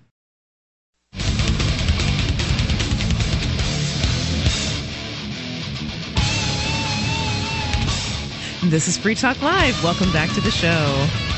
I am Stephanie, I am Mandrick. and you are listening to the show that has open phone lines with a pro freedom perspective. I'm And actually anti-freedom. I don't know what you're talking about. Oh, uh, well, I didn't know that. I shouldn't collectivize. I should let you speak for yourself. So, I did say we believe in the non-aggression principle before, and you said I'm not in your we. I wasn't your we. yeah, I gotcha. that This- sounds a little bit sounds so strange. yeah, that's pretty weird. I don't know if I want to be in anyone's we. yeah, I'm, I'm not into water sports. yeah, exactly. So, anyway, if you have anything that you would like to bring up with us tonight, we've been discussing a lot of different things from can men and women be friends to military uh, suicides to low carb diets to people being ticketed for helping out at the scene of an accident. Covered a lot of ground, but if you have anything you would like to discuss, give us a call. Our number is 603 435 1105 and you can always weigh in with your thoughts. But for now, we're going to talk about some things that we find interesting. And I had an interesting article here. I actually saw this, and maybe this is another topic to bring up, but Google Plus is a new social networking site that has recently been launched. And now it's in mm, beta testing mode. Is that right? I beats me. I, I'm assuming something like that because Mm-hmm. I, I heard people are just having a hard time getting onto it. I, it's similar to Facebook. I know. It's very similar to Facebook, yeah, in that you can post these kind of status updates and you can tag people and you can put pictures of yourself up and you can share links and websites and stuff like that. And I was browsing the website before we came on the air tonight and saw an interesting thing from one of my friends over at the Argument Clinic, and that's argumentclinic.net. A pretty cool little website um, designed to reach the answers to internet debates in a rational manner. I like that. Well, Yeah. So anyway, I saw Argument P- Clinic post this status, and it had an interesting thing that I did not know had happened. And apparently, the IRS has issued a response to people who say that, um, who espouse these kind of conspiracy theories that taxes are voluntary or filing return is voluntary. Well- There's no law that says you have to file taxes and that's kind of stuff. what was their response? Just a big old LOL. It, yeah, it might as well have been, but yeah, they do cite some laws and stuff like that, and Well, if it's a law, then it must be true. Must be right. Yeah, well, that's just it. I mean, a lot of these people espouse claims, I guess, that they sound kind of conspiratorial. They sound kind of weird. They're, a, lot, of times you have to pay for the information. Like you have to pay these websites and say, uh, Ian call, Ian from Free Talk Live during the week calls them Patriot, like P A Y Yeah. Triot websites because they, they often have all this rhetoric about liberty and freedom and, and, and that they're the true patriots and stuff like that. But you have to pay them for these tomes of information that That's- basically tell yeah. you how to file the right paperwork. You and, still have to work within the system. yeah, yeah, and it's dubious whether that even Sure. works because uh, there's not a lot of good evidence beyond sometimes these anecdotes that have don't really have proof, documentation, video. Yeah. Let's get some kind video of thing. of, of court, you know, where you say these magic words and the judge is like, "Oh my gosh, you got me." right? Yeah, Case dismissed. yeah. Magic words is a good way to kind of sum them up, right? Because Incantations. yeah, yeah, incantations, magical spells, that kind of stuff. And uh, you know, one of these that kind of goes, one of these ideas that kind of goes along with it is that you can mm, file zero income tax return, and you're not obligated to pay anything, and that there's no law that says you have to file income tax returns, or there's no law that says you have to pay, but there is a law that says you have to file, or something like that. And there have been this these documentaries and stuff. There was Aaron Russo a while back who made a documentary, I think, that said, you know, show me the law. Was And- that in Freedom to Fascism? Yeah, freedom to Yeah, fascism, which is a great document. It's it's an interesting documentary for sure. Yeah, It- it's interesting, and it could be a good outreach tool for sure. I think so. Um, but fundamentally, I mean, the the the idea behind everything government does is that it's backed by force, and so what we've seen evidence of is that if people don't file taxes, sometimes they don't get caught. Right? Sometimes they they slip through um, the system and Probably most don't get time. noticed. Yeah, I think most of the time. I would imagine because what it's I- really hard to get numbers on it because nobody wants to admit that they don't pay taxes, right? Because that could incriminate them. I, I, don't pay taxes. oh, there you go. Well, you, you're joining a lot of the Free Talk Live crew who who openly is does not pay taxes. Yeah, I'm Yeah. done with that that system. Yeah, If, if they want to put if they're going to put you in jail, they're gonna if they want to throw you in a cage, they're going to do it. They'll find plenty of reasons whether you're paying taxes or not. I agree. I agree. And a lot of people have estimated that the average person commits several felonies a week or a day or something Yeah. like that. I, I jacked a car today. No, um, that would be a real crime, a, a property crime. You're not into carjacking jokes. no, no, I don't think. Um, some people might not realize that that's a joke, but It's a joke. I hope they realize it. Yeah. yeah, I gave it back. I mean, anyways, Well, that's an interesting philosophical question. If you steal a car and then you It's give it back, yeah, stealing. it's still stealing. Yes. sorry I stole your car. I put a I put a nice little air freshener in it though. hey, can I borrow your car to, uh, you know, never mind. Inside joke. I have no idea what just happened. All Uh, right. Anyway, so taxes. There are these people who say that there's no law that says you have to pay taxes, but the IRS has come back and issued a statement on their website the about the voluntary nature of the nature of the federal income tax system. This Number is- one, Hold on, this is not a statement. I, you sent me a link. This link. Am I supposed to read this? Mm-hmm. it's like a book, more like This actually. is. It's not even a. It's like a. It's like a Tarrin Lupo book. Oh, it's terrible. I'm just kidding, Tarrin. I love you. Oh, that was not very LupoLit.com. nice.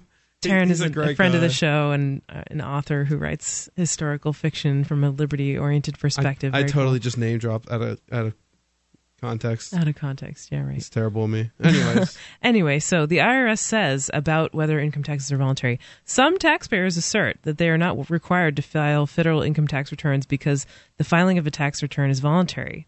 Proponents point to the fact that the IRS itself tells taxpayers in Form 1040 instruction book that the tax system is voluntary.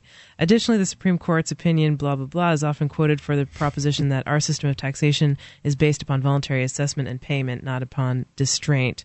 And the law. the law. The next section is the law. The word voluntary, In- in as used in this qu- in this um, legalese and in IRS publications, refers to our system of allowing taxpayers initially to determine the correct amount of tax and complete the appropriate returns, rather than have the government determine tax for them from the outset. That's so ridiculous. So basically, they're just redefining the word voluntary, which I don't agree with their definition. That's not in English. That's not what the word means, Yeah. right? Voluntary means consent. Voluntary means of your own volition. No, it means it means you get to decide how much money you get. You you get to figure out how much money you get stolen Yeah, from you, yeah, rather than somebody else. you get to use their guidelines and Yeah. figure out how much money you have to pay them. And then if they don't agree with your quote voluntary assessment of your own um, how much your own theft, then they're gonna they're gonna claim that you owe more and adjust it and stuff like that.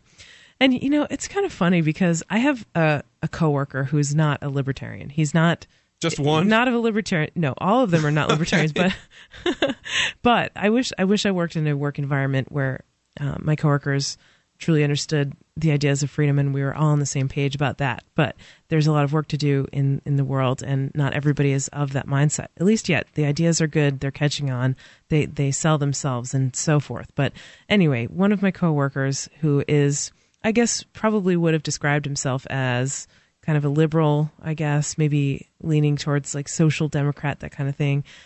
Um recently got kind of attacked by the IRS. Like they made a mistake on some form and they came They down on him and they said, "Oh, you owe us $25,000, pay up or you're going to jail." And they sent him a lot of nasty threatening letters and demanded that he produce past returns and past paperwork to show that he had indeed paid this or or that they were wrong or whatever. And you know, his time was stolen from him as well as his money because due to their own mistake, Sure.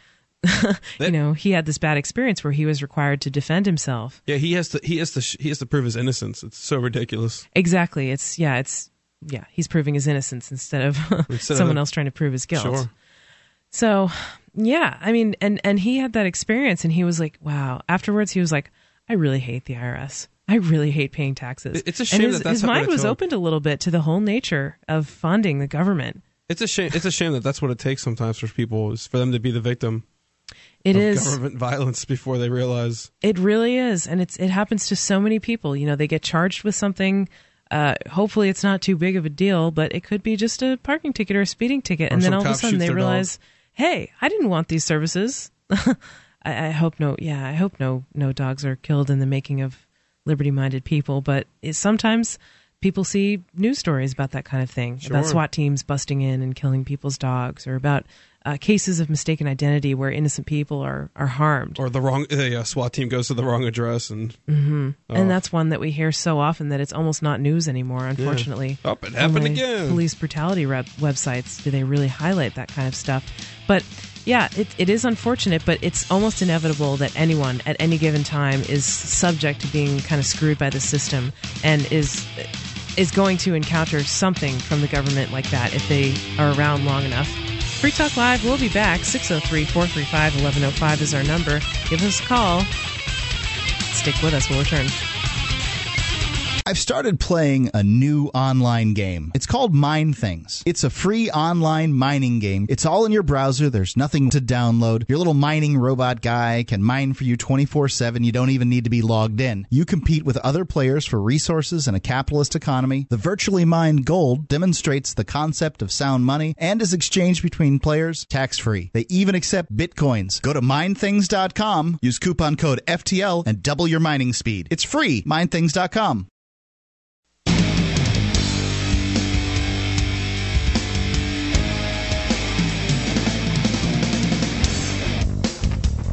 This is Free Talk Live. Welcome back to the show. I am your host, Stephanie, and I have someone extra joining us today. I, I think I screwed up the whole rotation, but Yeah. this is Stephanie. and Boner Joe. and Mandrick. Yep, and Boner Joe is joining us for the third hour. He had some comments. He was listening in. He was local, so he Yeah. decided to come Just in. join us. He broke into the studio, and if, if the cam was on, you'd see he's very scary looking, and he, he yeah. So we had to let him on. We have no choice. Well, Joe, what do you think about that? Are you scary looking? Uh, I don't think so. I don't act it, do I? He's a giant No. teddy bear. Yeah, I, I could be a real ass. you know. That's what that's what girls say, right? When they just want to be friends with a guy, Oh, they that's say the you're kiss like of a death." giant teddy bear. You're like my You're like my brother. brother. You're so nice. Isn't that right? Now I'm gonna go have sex with this mean guy. Right, this jock. Yeah. This, yeah. Anyways, Yeah.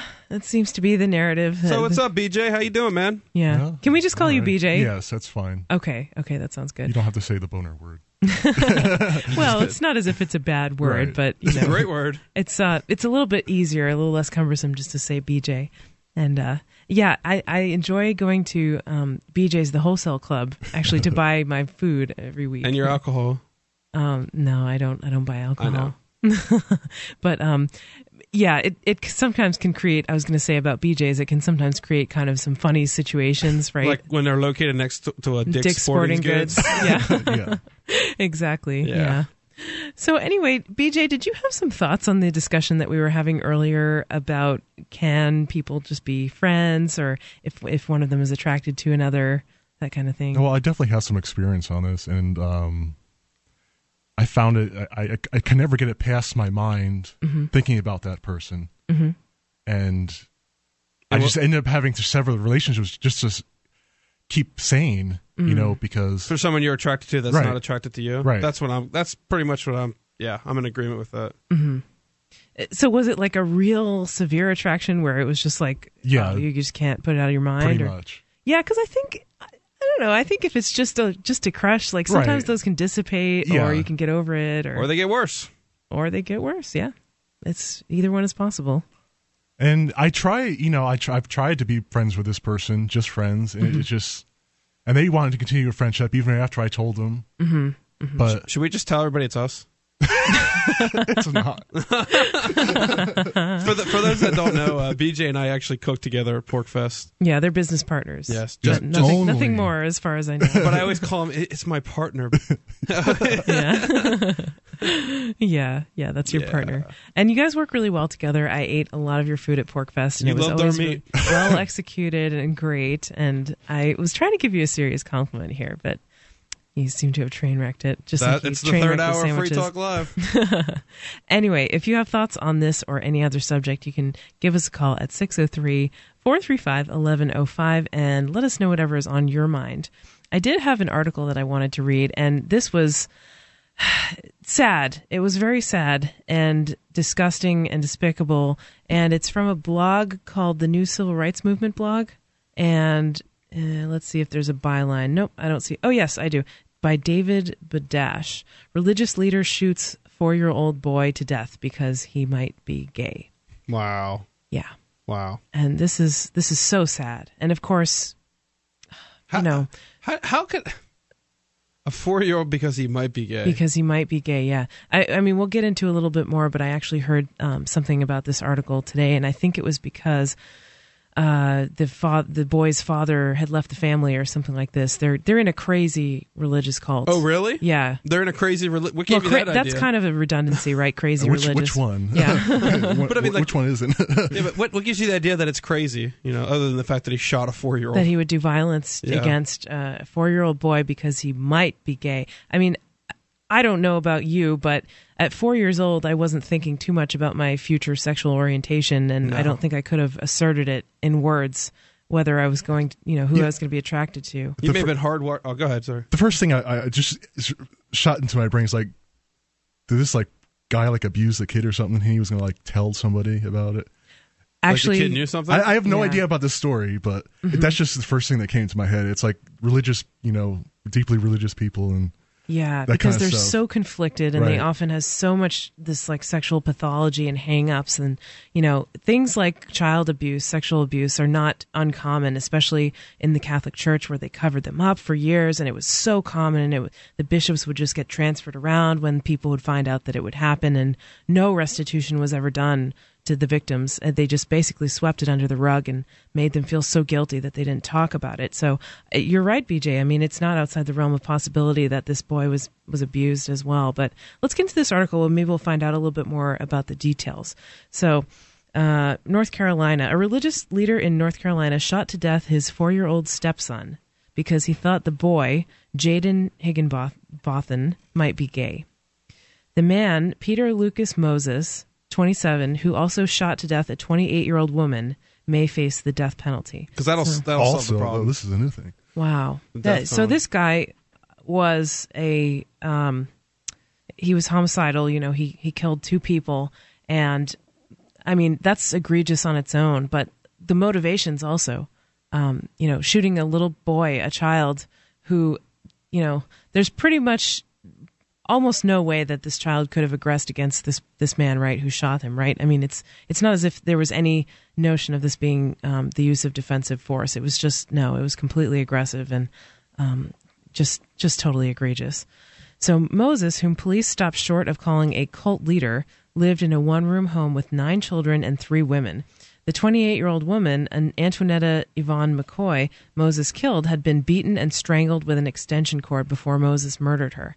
The day he did, she had to she had escaped to a neighbor's house and begged her to use the cell phone. The neighbor did not call police because she claims that she thought the woman might be mentally disturbed. She witnesses Moses dragging her into the house and still never called police. So, Well, the There's police just- fixed the problem, I'm sure. oh, there's just so much bad things. There's so many bad things going on in this story. But gosh, it's so scary, sad, and and one of the scariest things is that this is being covered on this blog that's pretty. Uh, I, I've never heard of this blog before. I don't want to say it's like small time or anything, but this story isn't coming from CNN or anything like that, right? And it's just not getting that much attention. And I think that sadly, sometimes these horrible things happen, and it's almost as if people give it a pass because it's their religion, right? Have you ever you guys ever experienced this? Yeah, I, I, I know what you mean. Um, I don't know. I, I haven't really looked around see, on the internet to see if this is anywhere else, though. It might, it might be. I mean, I don't, I don't think anyone really is is saying it's okay to murder because it's your religion or whatever. And I think most people, even in the mainstream religions, would probably agree that this guy was, um, had some serious problems going on and some some serious serious issues to kill two people. Um, but it's it's looked on as as kind of a mainstream view to be against um, any kind of homosexuality to the point of using maybe at least social shame and social pressure to stop it, if not overt force. I mean, there was just somebody who came out um, and made a statement. I, gosh, I wish I could remember who it was, but some major political leader or something who said that uh, it was a Tea Party person who said that um, teasing because of sexual orientation, uh, teasing gay teenagers was healthy social pressure. It wasn't abuse. Wow.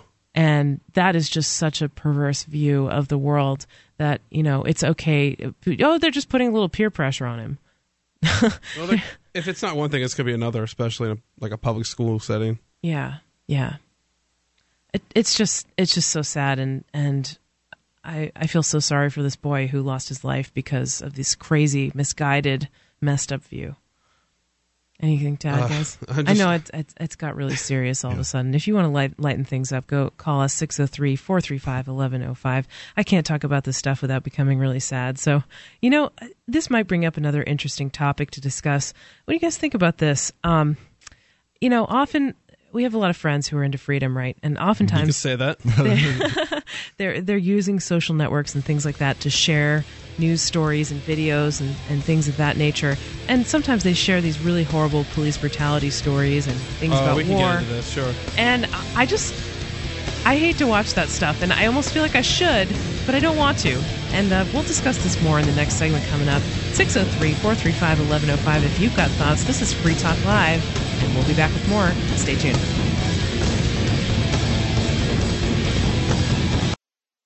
What if the key to achieving liberty in your lifetime was to move together with others who think like you? Liberty activists are joining the Free State Project, which is over halfway to its goal of 20,000 participants, and they're already making the move to New Hampshire. The successes are piling up and are proving the Free State Project is a real movement and no longer just a great idea. When you're planning your move, consider Keene. Keene is famous for its civil disobedience and non cooperation, and there's plenty of political opportunity as well. From demonstrations and vigils to outreach and volunteering, there's a lot going on in Keene. Keene is also the undisputed liberty media capital of the world, with television, talk radio, and more, all originating here. Though it's more than just activism, with regular social events each week.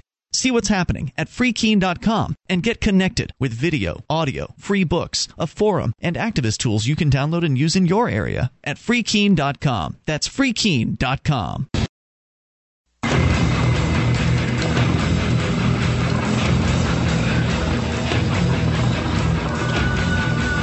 This is Free Talk Live. Welcome back to the show. I'm Stephanie. And Mandrick. We barely heard BJ say hello because the bass on the music was obscuring his name. But oh. but welcome to the third seat and our, being our co-host. Thank you for sitting in for the last hour. We've been having a blast so far and covered a lot of interesting ground. All kinds of articles from the silly to the serious. And I wanted to talk about something that kind of encompasses both just now, which is that we brought this up in the last segment. We we've got a lot of people in our social circles who um, use social media and stuff like that, and they share some stuff that can be kind of heavy, right? Some stuff that can be sometimes hard to think about and hard to listen to stuff about war, about police brutality, about the the ever decreasing state of freedom in the in the in the country and in the world actually. So I was kind of just wondering what you gentlemen think about that and do you enjoy watching that stuff? Do you do you want to watch it? Do you want to ignore it? yeah. I, I I watch it. I don't watch all of it definitely, especially like Cop Block and stuff posts. I watch it when I get the chance. And mm-hmm. thing about it is, every time I watch it, most most of it just makes me like so angry, like point of like violent rage inside. Mm-hmm. That it's like I want to do something. Yeah. But I can't. Yeah. You can't. I, I know. There's, I, there's no practical thing you can. Yeah, I, I think I think that depends on. In general, when I watch these videos, I, I feel I mean, I you can you could try to do outreach and educate the public, and but there's still out there people committing these acts of violence and getting away with it. Yeah. Mm-hmm. It, I just I just think how much of this happened before there were so many personal video cameras mm-hmm. where, that weren't caught on tape. So I I, I just yeah. take that the Rodney King sure. beating was what the first thing that was really one of the first big, video, yeah. right? Yeah, as yeah. far as I'm aware, but I, I avoid the videos honestly. I I don't want to watch them. I don't want to feel depressed from you know, I don't want to use what time I have to sit there and feel feel depressed and and you know helpless watching videos of people who are oftentimes innocent or you know just have a plant or something. It's mm-hmm. it's just so many different situations. Yeah, and I feel that I feel the same way as as both of you gentlemen. I mean, it I when I see that kind of stuff, I know it's important to watch and it's important to share, especially for the people who aren't really so up on these ideas and sure. may not may not know about what's going on. But at the same time, I don't want to watch it myself. I feel like it's kind of hurt, hurtful, damaging, especially knowing that there's not really much I can do about it. No, I think there's and, an exception to that. Mm-hmm. And, and, being up here in New Hampshire, when it's your friends, when it's people you know, and those videos are released, I, yeah. I watch those videos because there is something you can do. You can support them. I do too, but it makes me cry. It, it's so sad because you're like, so sad. You're like, these are my friends. It, you're right. It is. It's very it hits, but it hits home. I mean, those you, those people you have personal relationships with. Yeah. But there is something you can actually do, even if that's just supporting them in court. You know, at least I, I really something. wish I had the finances to hire a full time lawyer to go after. You know, anytime any of us gets in like in trouble, mm-hmm. you know, we didn't do anything wrong. It just just to fight the wearing government. a hat in court. Yeah. yeah. It just just to have something, you know, legally. Sure. To attack them with, but we have nothing.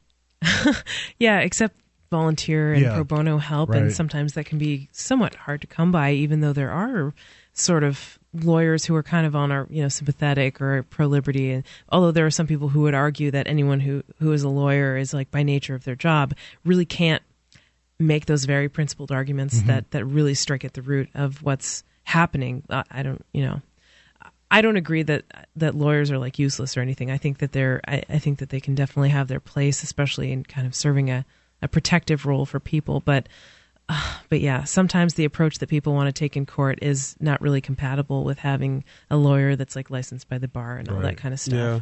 But would you agree though that as far as videos that or people that you care about and your friends, mm-hmm. you know, you said you still watch them too, right? Yeah. I do. I watch them reluctantly, and uh, every time I see kind of a new one coming out, it's like, Oh no. Do you feel helpless? I'm gonna have to watch this. Uh, well, it's good knowing that I'm here in New Hampshire yeah. and I'm I'm with them. It, but it, it does sadden me. I don't like to see my friends being hurt. I don't want to see that happening. So, in a way, it's somewhat motivating to you know to get the ideas of liberty out there, to want to talk to people more, to want to like kind of educate people and, and share these videos around. But I don't know. Would, would you say it's more motivating? Those videos motivate you more to to, to want to do something or to actually do something than just watching some random person who I, I say random person, but still, you know, who's getting beat by cops. Oh, when it's someone I know. Yeah, yeah. compared. Yeah, that's what I'm saying. It, yeah. It's more. About. It's not as depressing. I mean, it's still depressing. Well, when it's, it's a random right. person, it's and, and you don't know them, you, you feel kind of far removed from yeah. them, and it's almost like, well, this is a, in the context of the broader system. But then sure. when it's like when it's your friend that's being hurt, then it's like that's when I when I say that I cry. Like sometimes I cry at random people too, but oh yeah, softy. Sure. But I saw my. I totally, I totally understand because it, it, there's just but it hits it hits home more when it's like someone yeah. you know. It's someone in your close circle. It's like, wow, gosh, this is just so so painful to watch, and it it does make you want to do something, and sometimes it can be very frustrating because it feels like, well, a what do I do, and b how effective is that going to be, and is it going to take a long time to see any effects? And yeah, sometimes I watch these videos and, and wonder how I would react if I was actually there. Mm-hmm. Oh yeah. It's like, Yeah. could I could I restrain myself? yeah, yeah, yeah, I think I could, but yeah, I- and I- everyone does for Just- the most just part in pre- the in the videos. not like attacking anybody, just trying to stop the violence. You know? Sure. Sure. Well, that I think I think what, at least for me, when I watch a video of just a random, you know, police br- police brutality video, mm-hmm. I, I have those feelings of just you know just feeling depressed and and sad and helpless, and those I I can have those same feelings watching friends of mine, you know, being arrested for the most ridiculous things, but then at least in that situation, at least with me now living in New Hampshire, I there I do feel like there is something I can do. Whereas the other videos, I just feel helpless. That, mm-hmm. that those feelings still come, but When I watch stuff about war, I feel really helpless Oh, because it's like yeah. it's just so beyond my sphere of influence. You know, there there are a lot of people who say this, not just me, but I do believe. you mean like videos That- of just children that have been killed and civilians, things like that, or just in yeah, general? stuff like the Bradley Manning stuff, you know, the Yeah. Wik- WikiLeaks, and oh gosh, it's just so horrible to watch, and it's just oh, it, it's so heart wrenching. It's depressing. Uh, It is. It really is, and it's like I can be an anti-war activist, and I can I can do liberty activism of all different kinds, but ending the war is is is oh, is so difficult that it's probably not really feasible for me, at least by myself, and or at least with the amount of people who are willing to kind of stand up and be activists um, uh, right now. And uh, you know, it's it's it's sad to watch and stuff like that. But and and the worst thing about that is that I don't. It doesn't turn me into more anti-war. Like I'm already as anti-war as it Yeah. can get. Right? It's Yeah. not gonna. It's not going to make me move further along in my political views, but um, what I was saying before is that a lot of people say that you know you really don't have much control over things like the economy, the wars, the federal government, that kind of thing. You do have control over your personal relationships and the people that you interact with in your own life and how you treat them and and so forth. And uh, it, it's this weird kind of meeting of those worlds where someone in your personal life cl- kind of clashes with the political system, right? And you see a video of one of your friends being hurt or, or arrested. and- Exactly. And, what do you do at that point? And uh, I don't know. I I don't really have an easy answer, but um, I, I do think it's important to share and and just know that at least those things are being documented, even if it's difficult to watch. They're not going silent. It's not happening for no reason, and people are becoming aware of what's happening and going on. This is Free Talk Live. 603 435 1105 is our number. Tell us how you feel when you watch police brutality videos. We want to know. And we'll return shortly with more coming up. You know that cigarettes will kill you. You've been thinking about giving the e cigarette a try? There is a healthier option. 22,000 times healthier. Well, listen to this offer from Vaporsmiths.com. A pack a day smoker will save $120 a month. So you already start being richer, feeling healthier, and smelling better. What more could you want? How about a free starter kit? Just purchase 40 cartomizers with coupon code FTL. Free shipping on orders of $60 or more. 855 2 get vapor or go to vaporsmiths.com.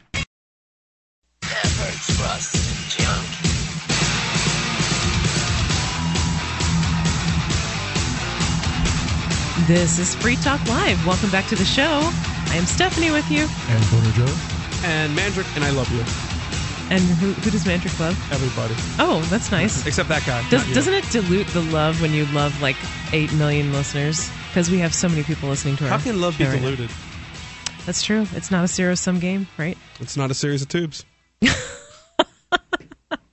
No, it's not a series of tubes, and neither is the internet. Yes, that's where I was going. Anyways, Oh boy, we're off to a great start with this segment. So, if you have thoughts, if you want to tell us what love is, I want to know what love is, and I, I want, want you to, you to show me. or show me.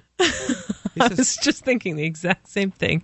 If you want to show us what love is, you can call us Oh, at show 603 435 1105. Anything that's on your mind, bring it up, as long as it's uh, radio appropriate, of course.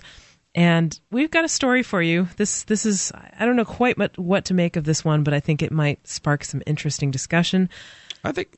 Yeah, go ahead. From Reuters, woman sprays police with breast milk. Chicago, a lactating U.S. woman was arrested and charged with disorderly conduct after she sprayed sheriff's deputies with breast milk as they tried to remove her from a vehicle, police said on Monday. Ohio resident was arrested and charged with domestic violence and assault linked to a dom- domestic dispute, as well as resisting arrest and disorderly conduct, according to the Delaware County Sheriff's Office. It was this woman's husband told authorities. Um, sorry, it said um, Robinette, who's the woman's husband, told authorities the pair had been attending a wedding when his wife got drunk and started a dispute. Hmm. She said that she hit him multiple times before locking herself in her car outside a banquet facility on Saturday. Sheriff said that when police approached the car to speak to her, she yelled profanities and refused to get out. When deputies attempted to remove the woman from the vehicle, she addressed the deputies that she was a breastfeeding mother and proceeded to remove her right breast from her dress and began spraying deputies in the vehicle with her breast milk, hmm. Davis said, who's the sheriff. Wow. she was later removed from the car and arrested after more deputies arrived on the scene. I guess they had to bring in the whole squad to deal with the lactating mom, huh? You need at least 15 cops for that. Yeah, definitely. That's, you know. And So it- the final quote in the article this is a prime example of how alcohol can make individuals do things they would not normally do. Yeah, that's true. Sheriff When, said. when I get drunk, I always just start squirting breast milk at people. that's That's, probably why I that must be a pretty difficult feat for you, Mandrick. What are you talking about? I didn't know you were you you were lactating. Well, now you know. Secret ingredient in the bottle. Oh, Oh boy. Oh, this is getting bad. wow. Anyway, Is- um, would you? I would equate that to like spitting at a cop.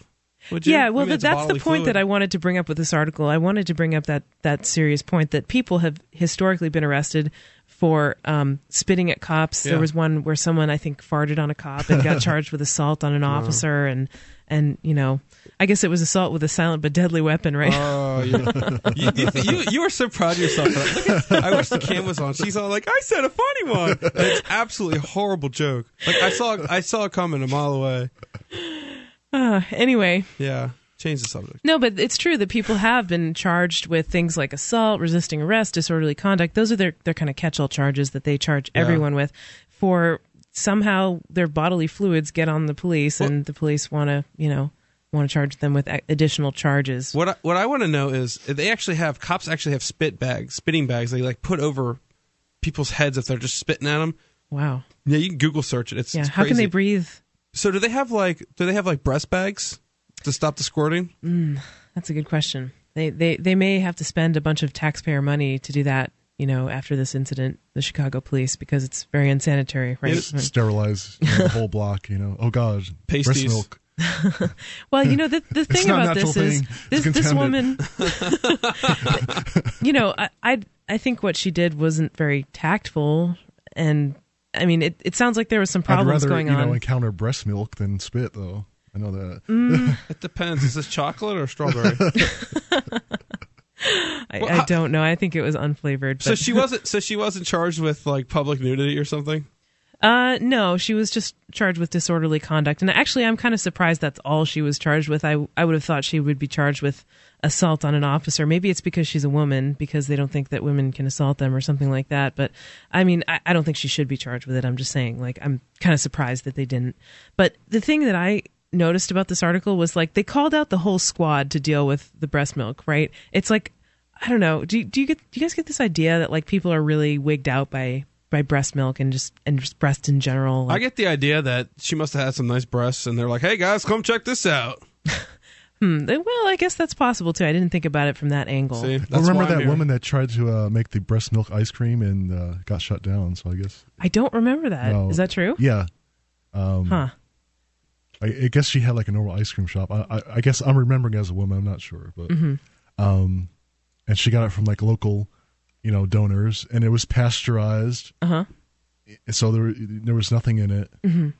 Well, bre- breast milk contains antibodies, but it I mean it, it can Right. contain um it, it can transmit the the HIV virus. So I guess that's one of the things that you'd have to be worried about with breast milk. But at the same Some- time, pasteurization should kill that. right, and something about I think I think the people were tested too. Oh, okay. Well, it's, that sounds very free market, right? And I They think tested it was just like an emergency order. They didn't really give her a reason. You guys want to go out for ice cream after the show? I'm so hungry. I think I'm lactose intolerant after after reading about this, but but I'm yeah. very to- tolerant of lactose. well, I don't know. It it just seems like this. Um, you know, this article was filed under like the weird news kind of reports on Yahoo, and it, it's just. Uh, it's it's it's a strange article, but it, it's also strange that they had this response where they had to call out the whole squad to, to deal with this. It's so typical. yeah, yeah. Th- th- This type of thing. I mean, there, there's always Nothing else to do that day. Yeah, it's I just, wonder how much it costs the taxpayers in Chicago to to bu- bust out the entire police squad to deal with this woman who was, you know, maybe she was intoxicated and stuff, but and maybe she was even a little belligerent. But It, it reminds me of those videos you see where somebody refuses to talk to a cop or they're video recording. You know, a cop pulls him over because you know he's he's walking on the side of the street, mm-hmm. whatever, and then they they just start calling back up and back up because it's, it's like, oh, you're not going to talk to me. Well, wait till I get my friends out here mm-hmm. and We're gonna really find intimidate you. something. Yeah, and there's going to be like five cop cars there for some dude that's literally. It, it's just all they're doing is escalating it rather than mm-hmm. de-escalating, which is the best way to handle any solution, any any situation. yeah, They just want to escalate the issue just so they could, you know, like show a force, yeah, show who's boss, lay down that law. Law enforcement officer. Exactly. yeah. I, I completely agree with that. And so many of them have this mentality that the law is the law, no matter what, no matter how silly it is. I mean, we we talked about a couple of stories earlier where uh, we, BJ, you weren't here, but we discussed a story where there was a guy who mm, he was in a a zone that was like conditionally no parking, like it was no parking until 10 a.m. and it, he was there at 9:20, hmm. and he witnessed an accident and got out of his car and parked his car in the no parking zone while he was helping the accident. It was a pedestrian that had gotten run over. And he, while he was helping with this accident, directing traffic around it and trying to calm people down, he noticed a parking enforcement person putting a ticket on his car and said, "Well, no, no, no, wait, don't give me a ticket. I, I was just helping with this accident." And and and she basically said, "Well, too bad," and uh, and gave him the ticket and walked away. And you know, he tried to get it cleared, and he got the rigmarole and the runaround, and he Wow. couldn't couldn't do it. So, I mean, it's it's a, another example of just a silly law, and these these people just they depersonalize it. They make it yeah, that's, just that's, following orders. that's the only thing you can do is just yeah. not Yeah. care. Yeah, yeah, because really, how could if you're a thinking person and you're thinking about the Just shut your brain off and go to work and Spin that hamster wheel. yeah. Yeah, yeah, and it's really sad that that they're they're not thinking of the people who their actions are affecting as as human beings. I think, right? Mm-hmm. I mean, there are a lot of people who would just say that they're unaccountable and irresponsible because their services, quote unquote services, are provided at the point of a gun, right? No, the the parking enforcement division is not something that there would be a need for in the free market. Probably, I mean, there there might be something kind of similar, but people would always have a choice. But you can't opt out of the parking system, uh, except by not using government roads. Sure. But even then, I mean, Yeah. if probably if you have a bicycle, they'll they'll want you to pay a license fee for the bicycle, and they'll ticket ticket you for things that you do on the bicycle too. So they're they're really kind of inescapable, and it's it's not a service that people actually want and demand. It's just a service that they're getting whether they want it or not. I want a hug. I I want a hug too. I mean, we can work something out on a voluntary basis. This is Free Talk Live. Give us a call 603 435 1105. Still time to take your call if you make it. We're launching the final segment next. Stay tuned. You can listen to Free Talk Live on the radio via podcast, the webcam, and our live streams at freetalklive.com. Not enough options? Now you can listen to Free Talk Live from any phone, anywhere. Add this number to your phone 760 569 7752. It's a long distance call, so make sure you're familiar with your phone's calling plan. The Free Talk Live listen lines are airing the latest episode of Free Talk Live 24 hours a day, including our live shows. Call 760 569 7752. That's 760 569 7752.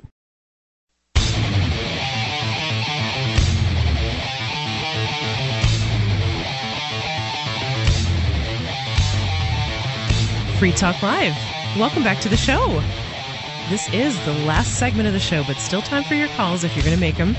Our number is 603 435 1105, and I am Stephanie here with you. And Boner Joe. And Mandrick. Yes, indeed. And we actually do have a call on the line. I'm going to bring him on right away. We have McFall. And I didn't catch where you were calling from, McFall. Where are you where are you on the line from? Pennsylvania. Cool. Well, so what was on your mind tonight?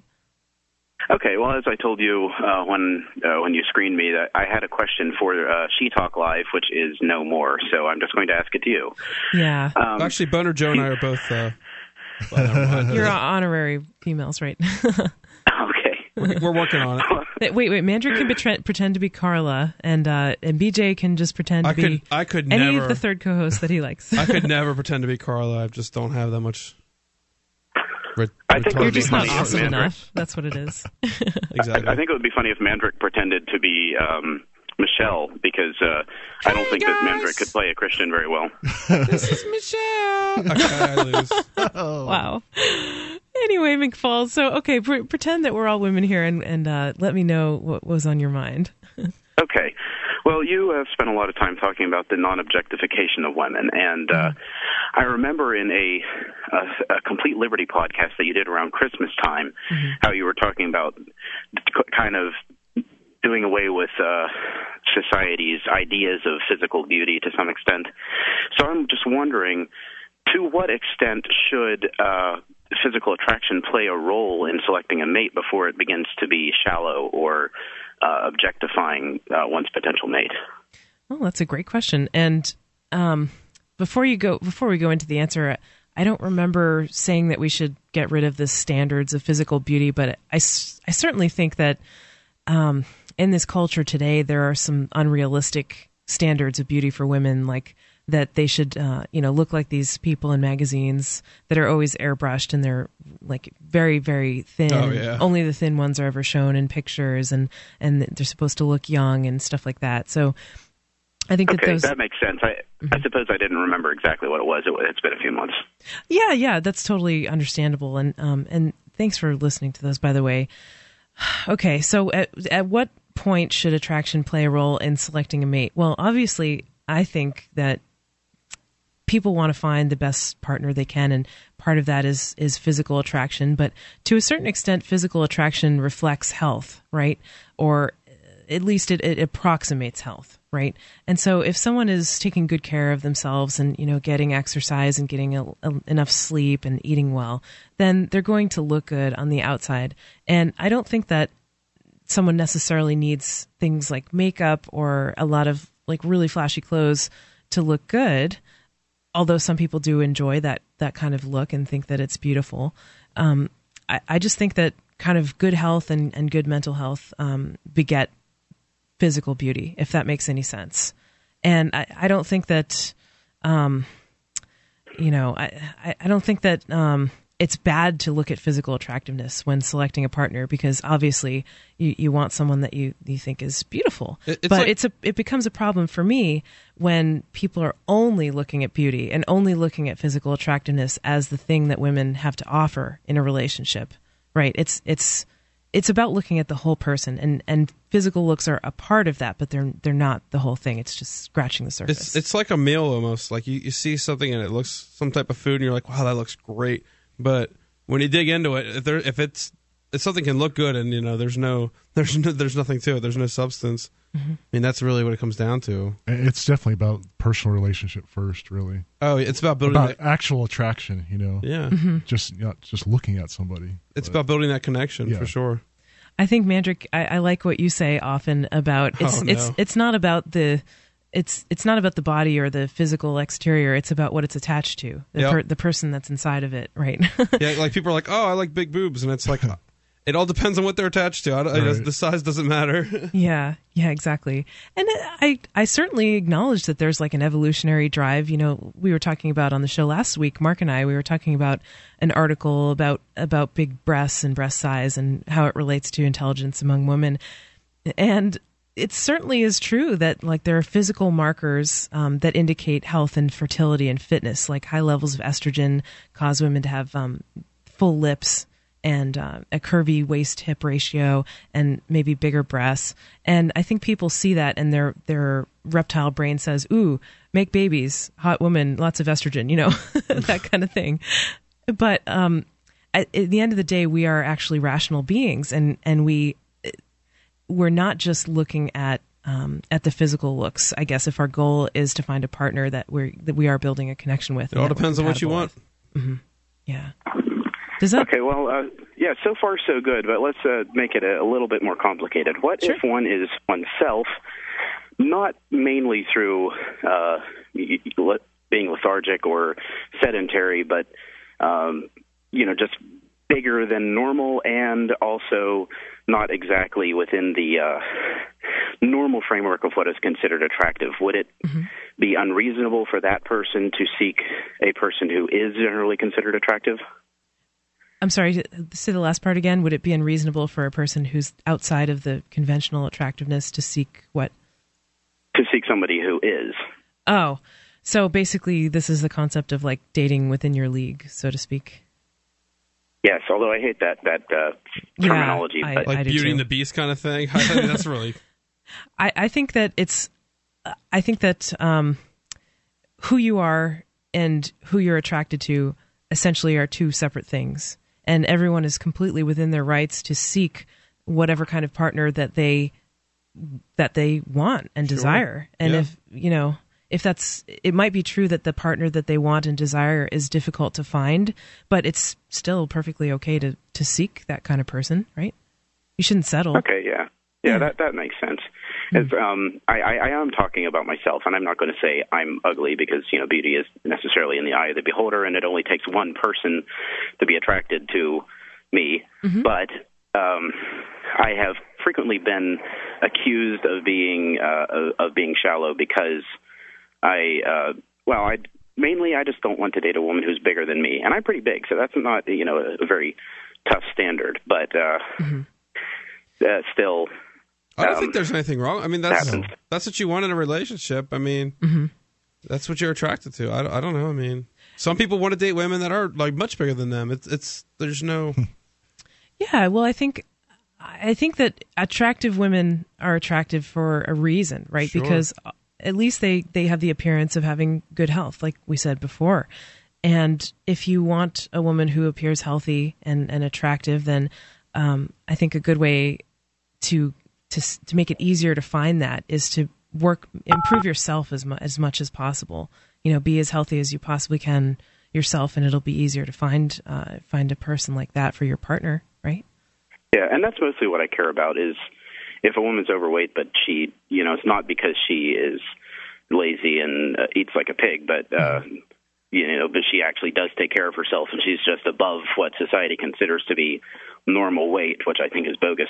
Then you know, I have no problem with that. Sure. But then there there are you know there are those people who really don't take care of themselves, and that that in particular is what I find unattractive. there are people that don't take. Say there's people that don't take care of themselves and they weigh and they're underweight.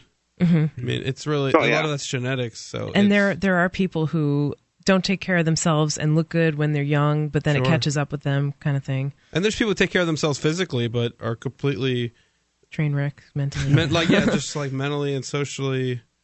Yeah, there's nothing there. Yeah, that's absolutely true. And I think I think that you know, for many people, your perception of their beauty changes as you get to know them. Absolutely. For instance, like I've met a lot of people who initially.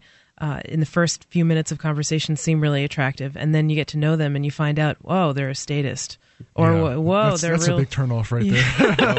Oh, Number one turnoff. yeah, I want to put you in jail for something that you didn't harm anybody for. Yeah, I think we can all relate to that, right? We, we we meet someone and they're physically attractive, but then they we find out that they have an unfortunate idea or an idea that was really incompatible with our own. And your brain just goes, ooh. Yeah, and it's like an instant kind of deflation of that of that Yeah, it's attraction. deflation. and it but it works the other way too. That's the thing. If if you meet someone who initially it seems maybe not that the most attractive person in the world and then you you find that you you laugh with them and you have a great time and you're really compatible. Suddenly they become beautiful you know and it's it's happened to me personally both ways and i think everyone can sort of kind of experience that.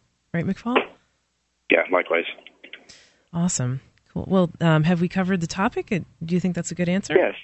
I have I have one other thing to say, which is not on that topic. sure Um, I was going to uh, talk to Mark about it, but he's not there. I'm still oh going to call well call you him can call in next week Because the Uh, show's well, I'm over. still gonna, I, I, I'm still going to call him out this week. He uh, he hasn't returned my email about advertising my website sledgepress.com. oh Uh, and that was that was almost a month ago. So uh, yeah. All right. Well, we'll talk to you about it. Thank you so much for making the call. It was a great discussion. Thank you, gentlemen, for Thanks being for having here. us on. This has been Free Talk Live. We'll see you next week.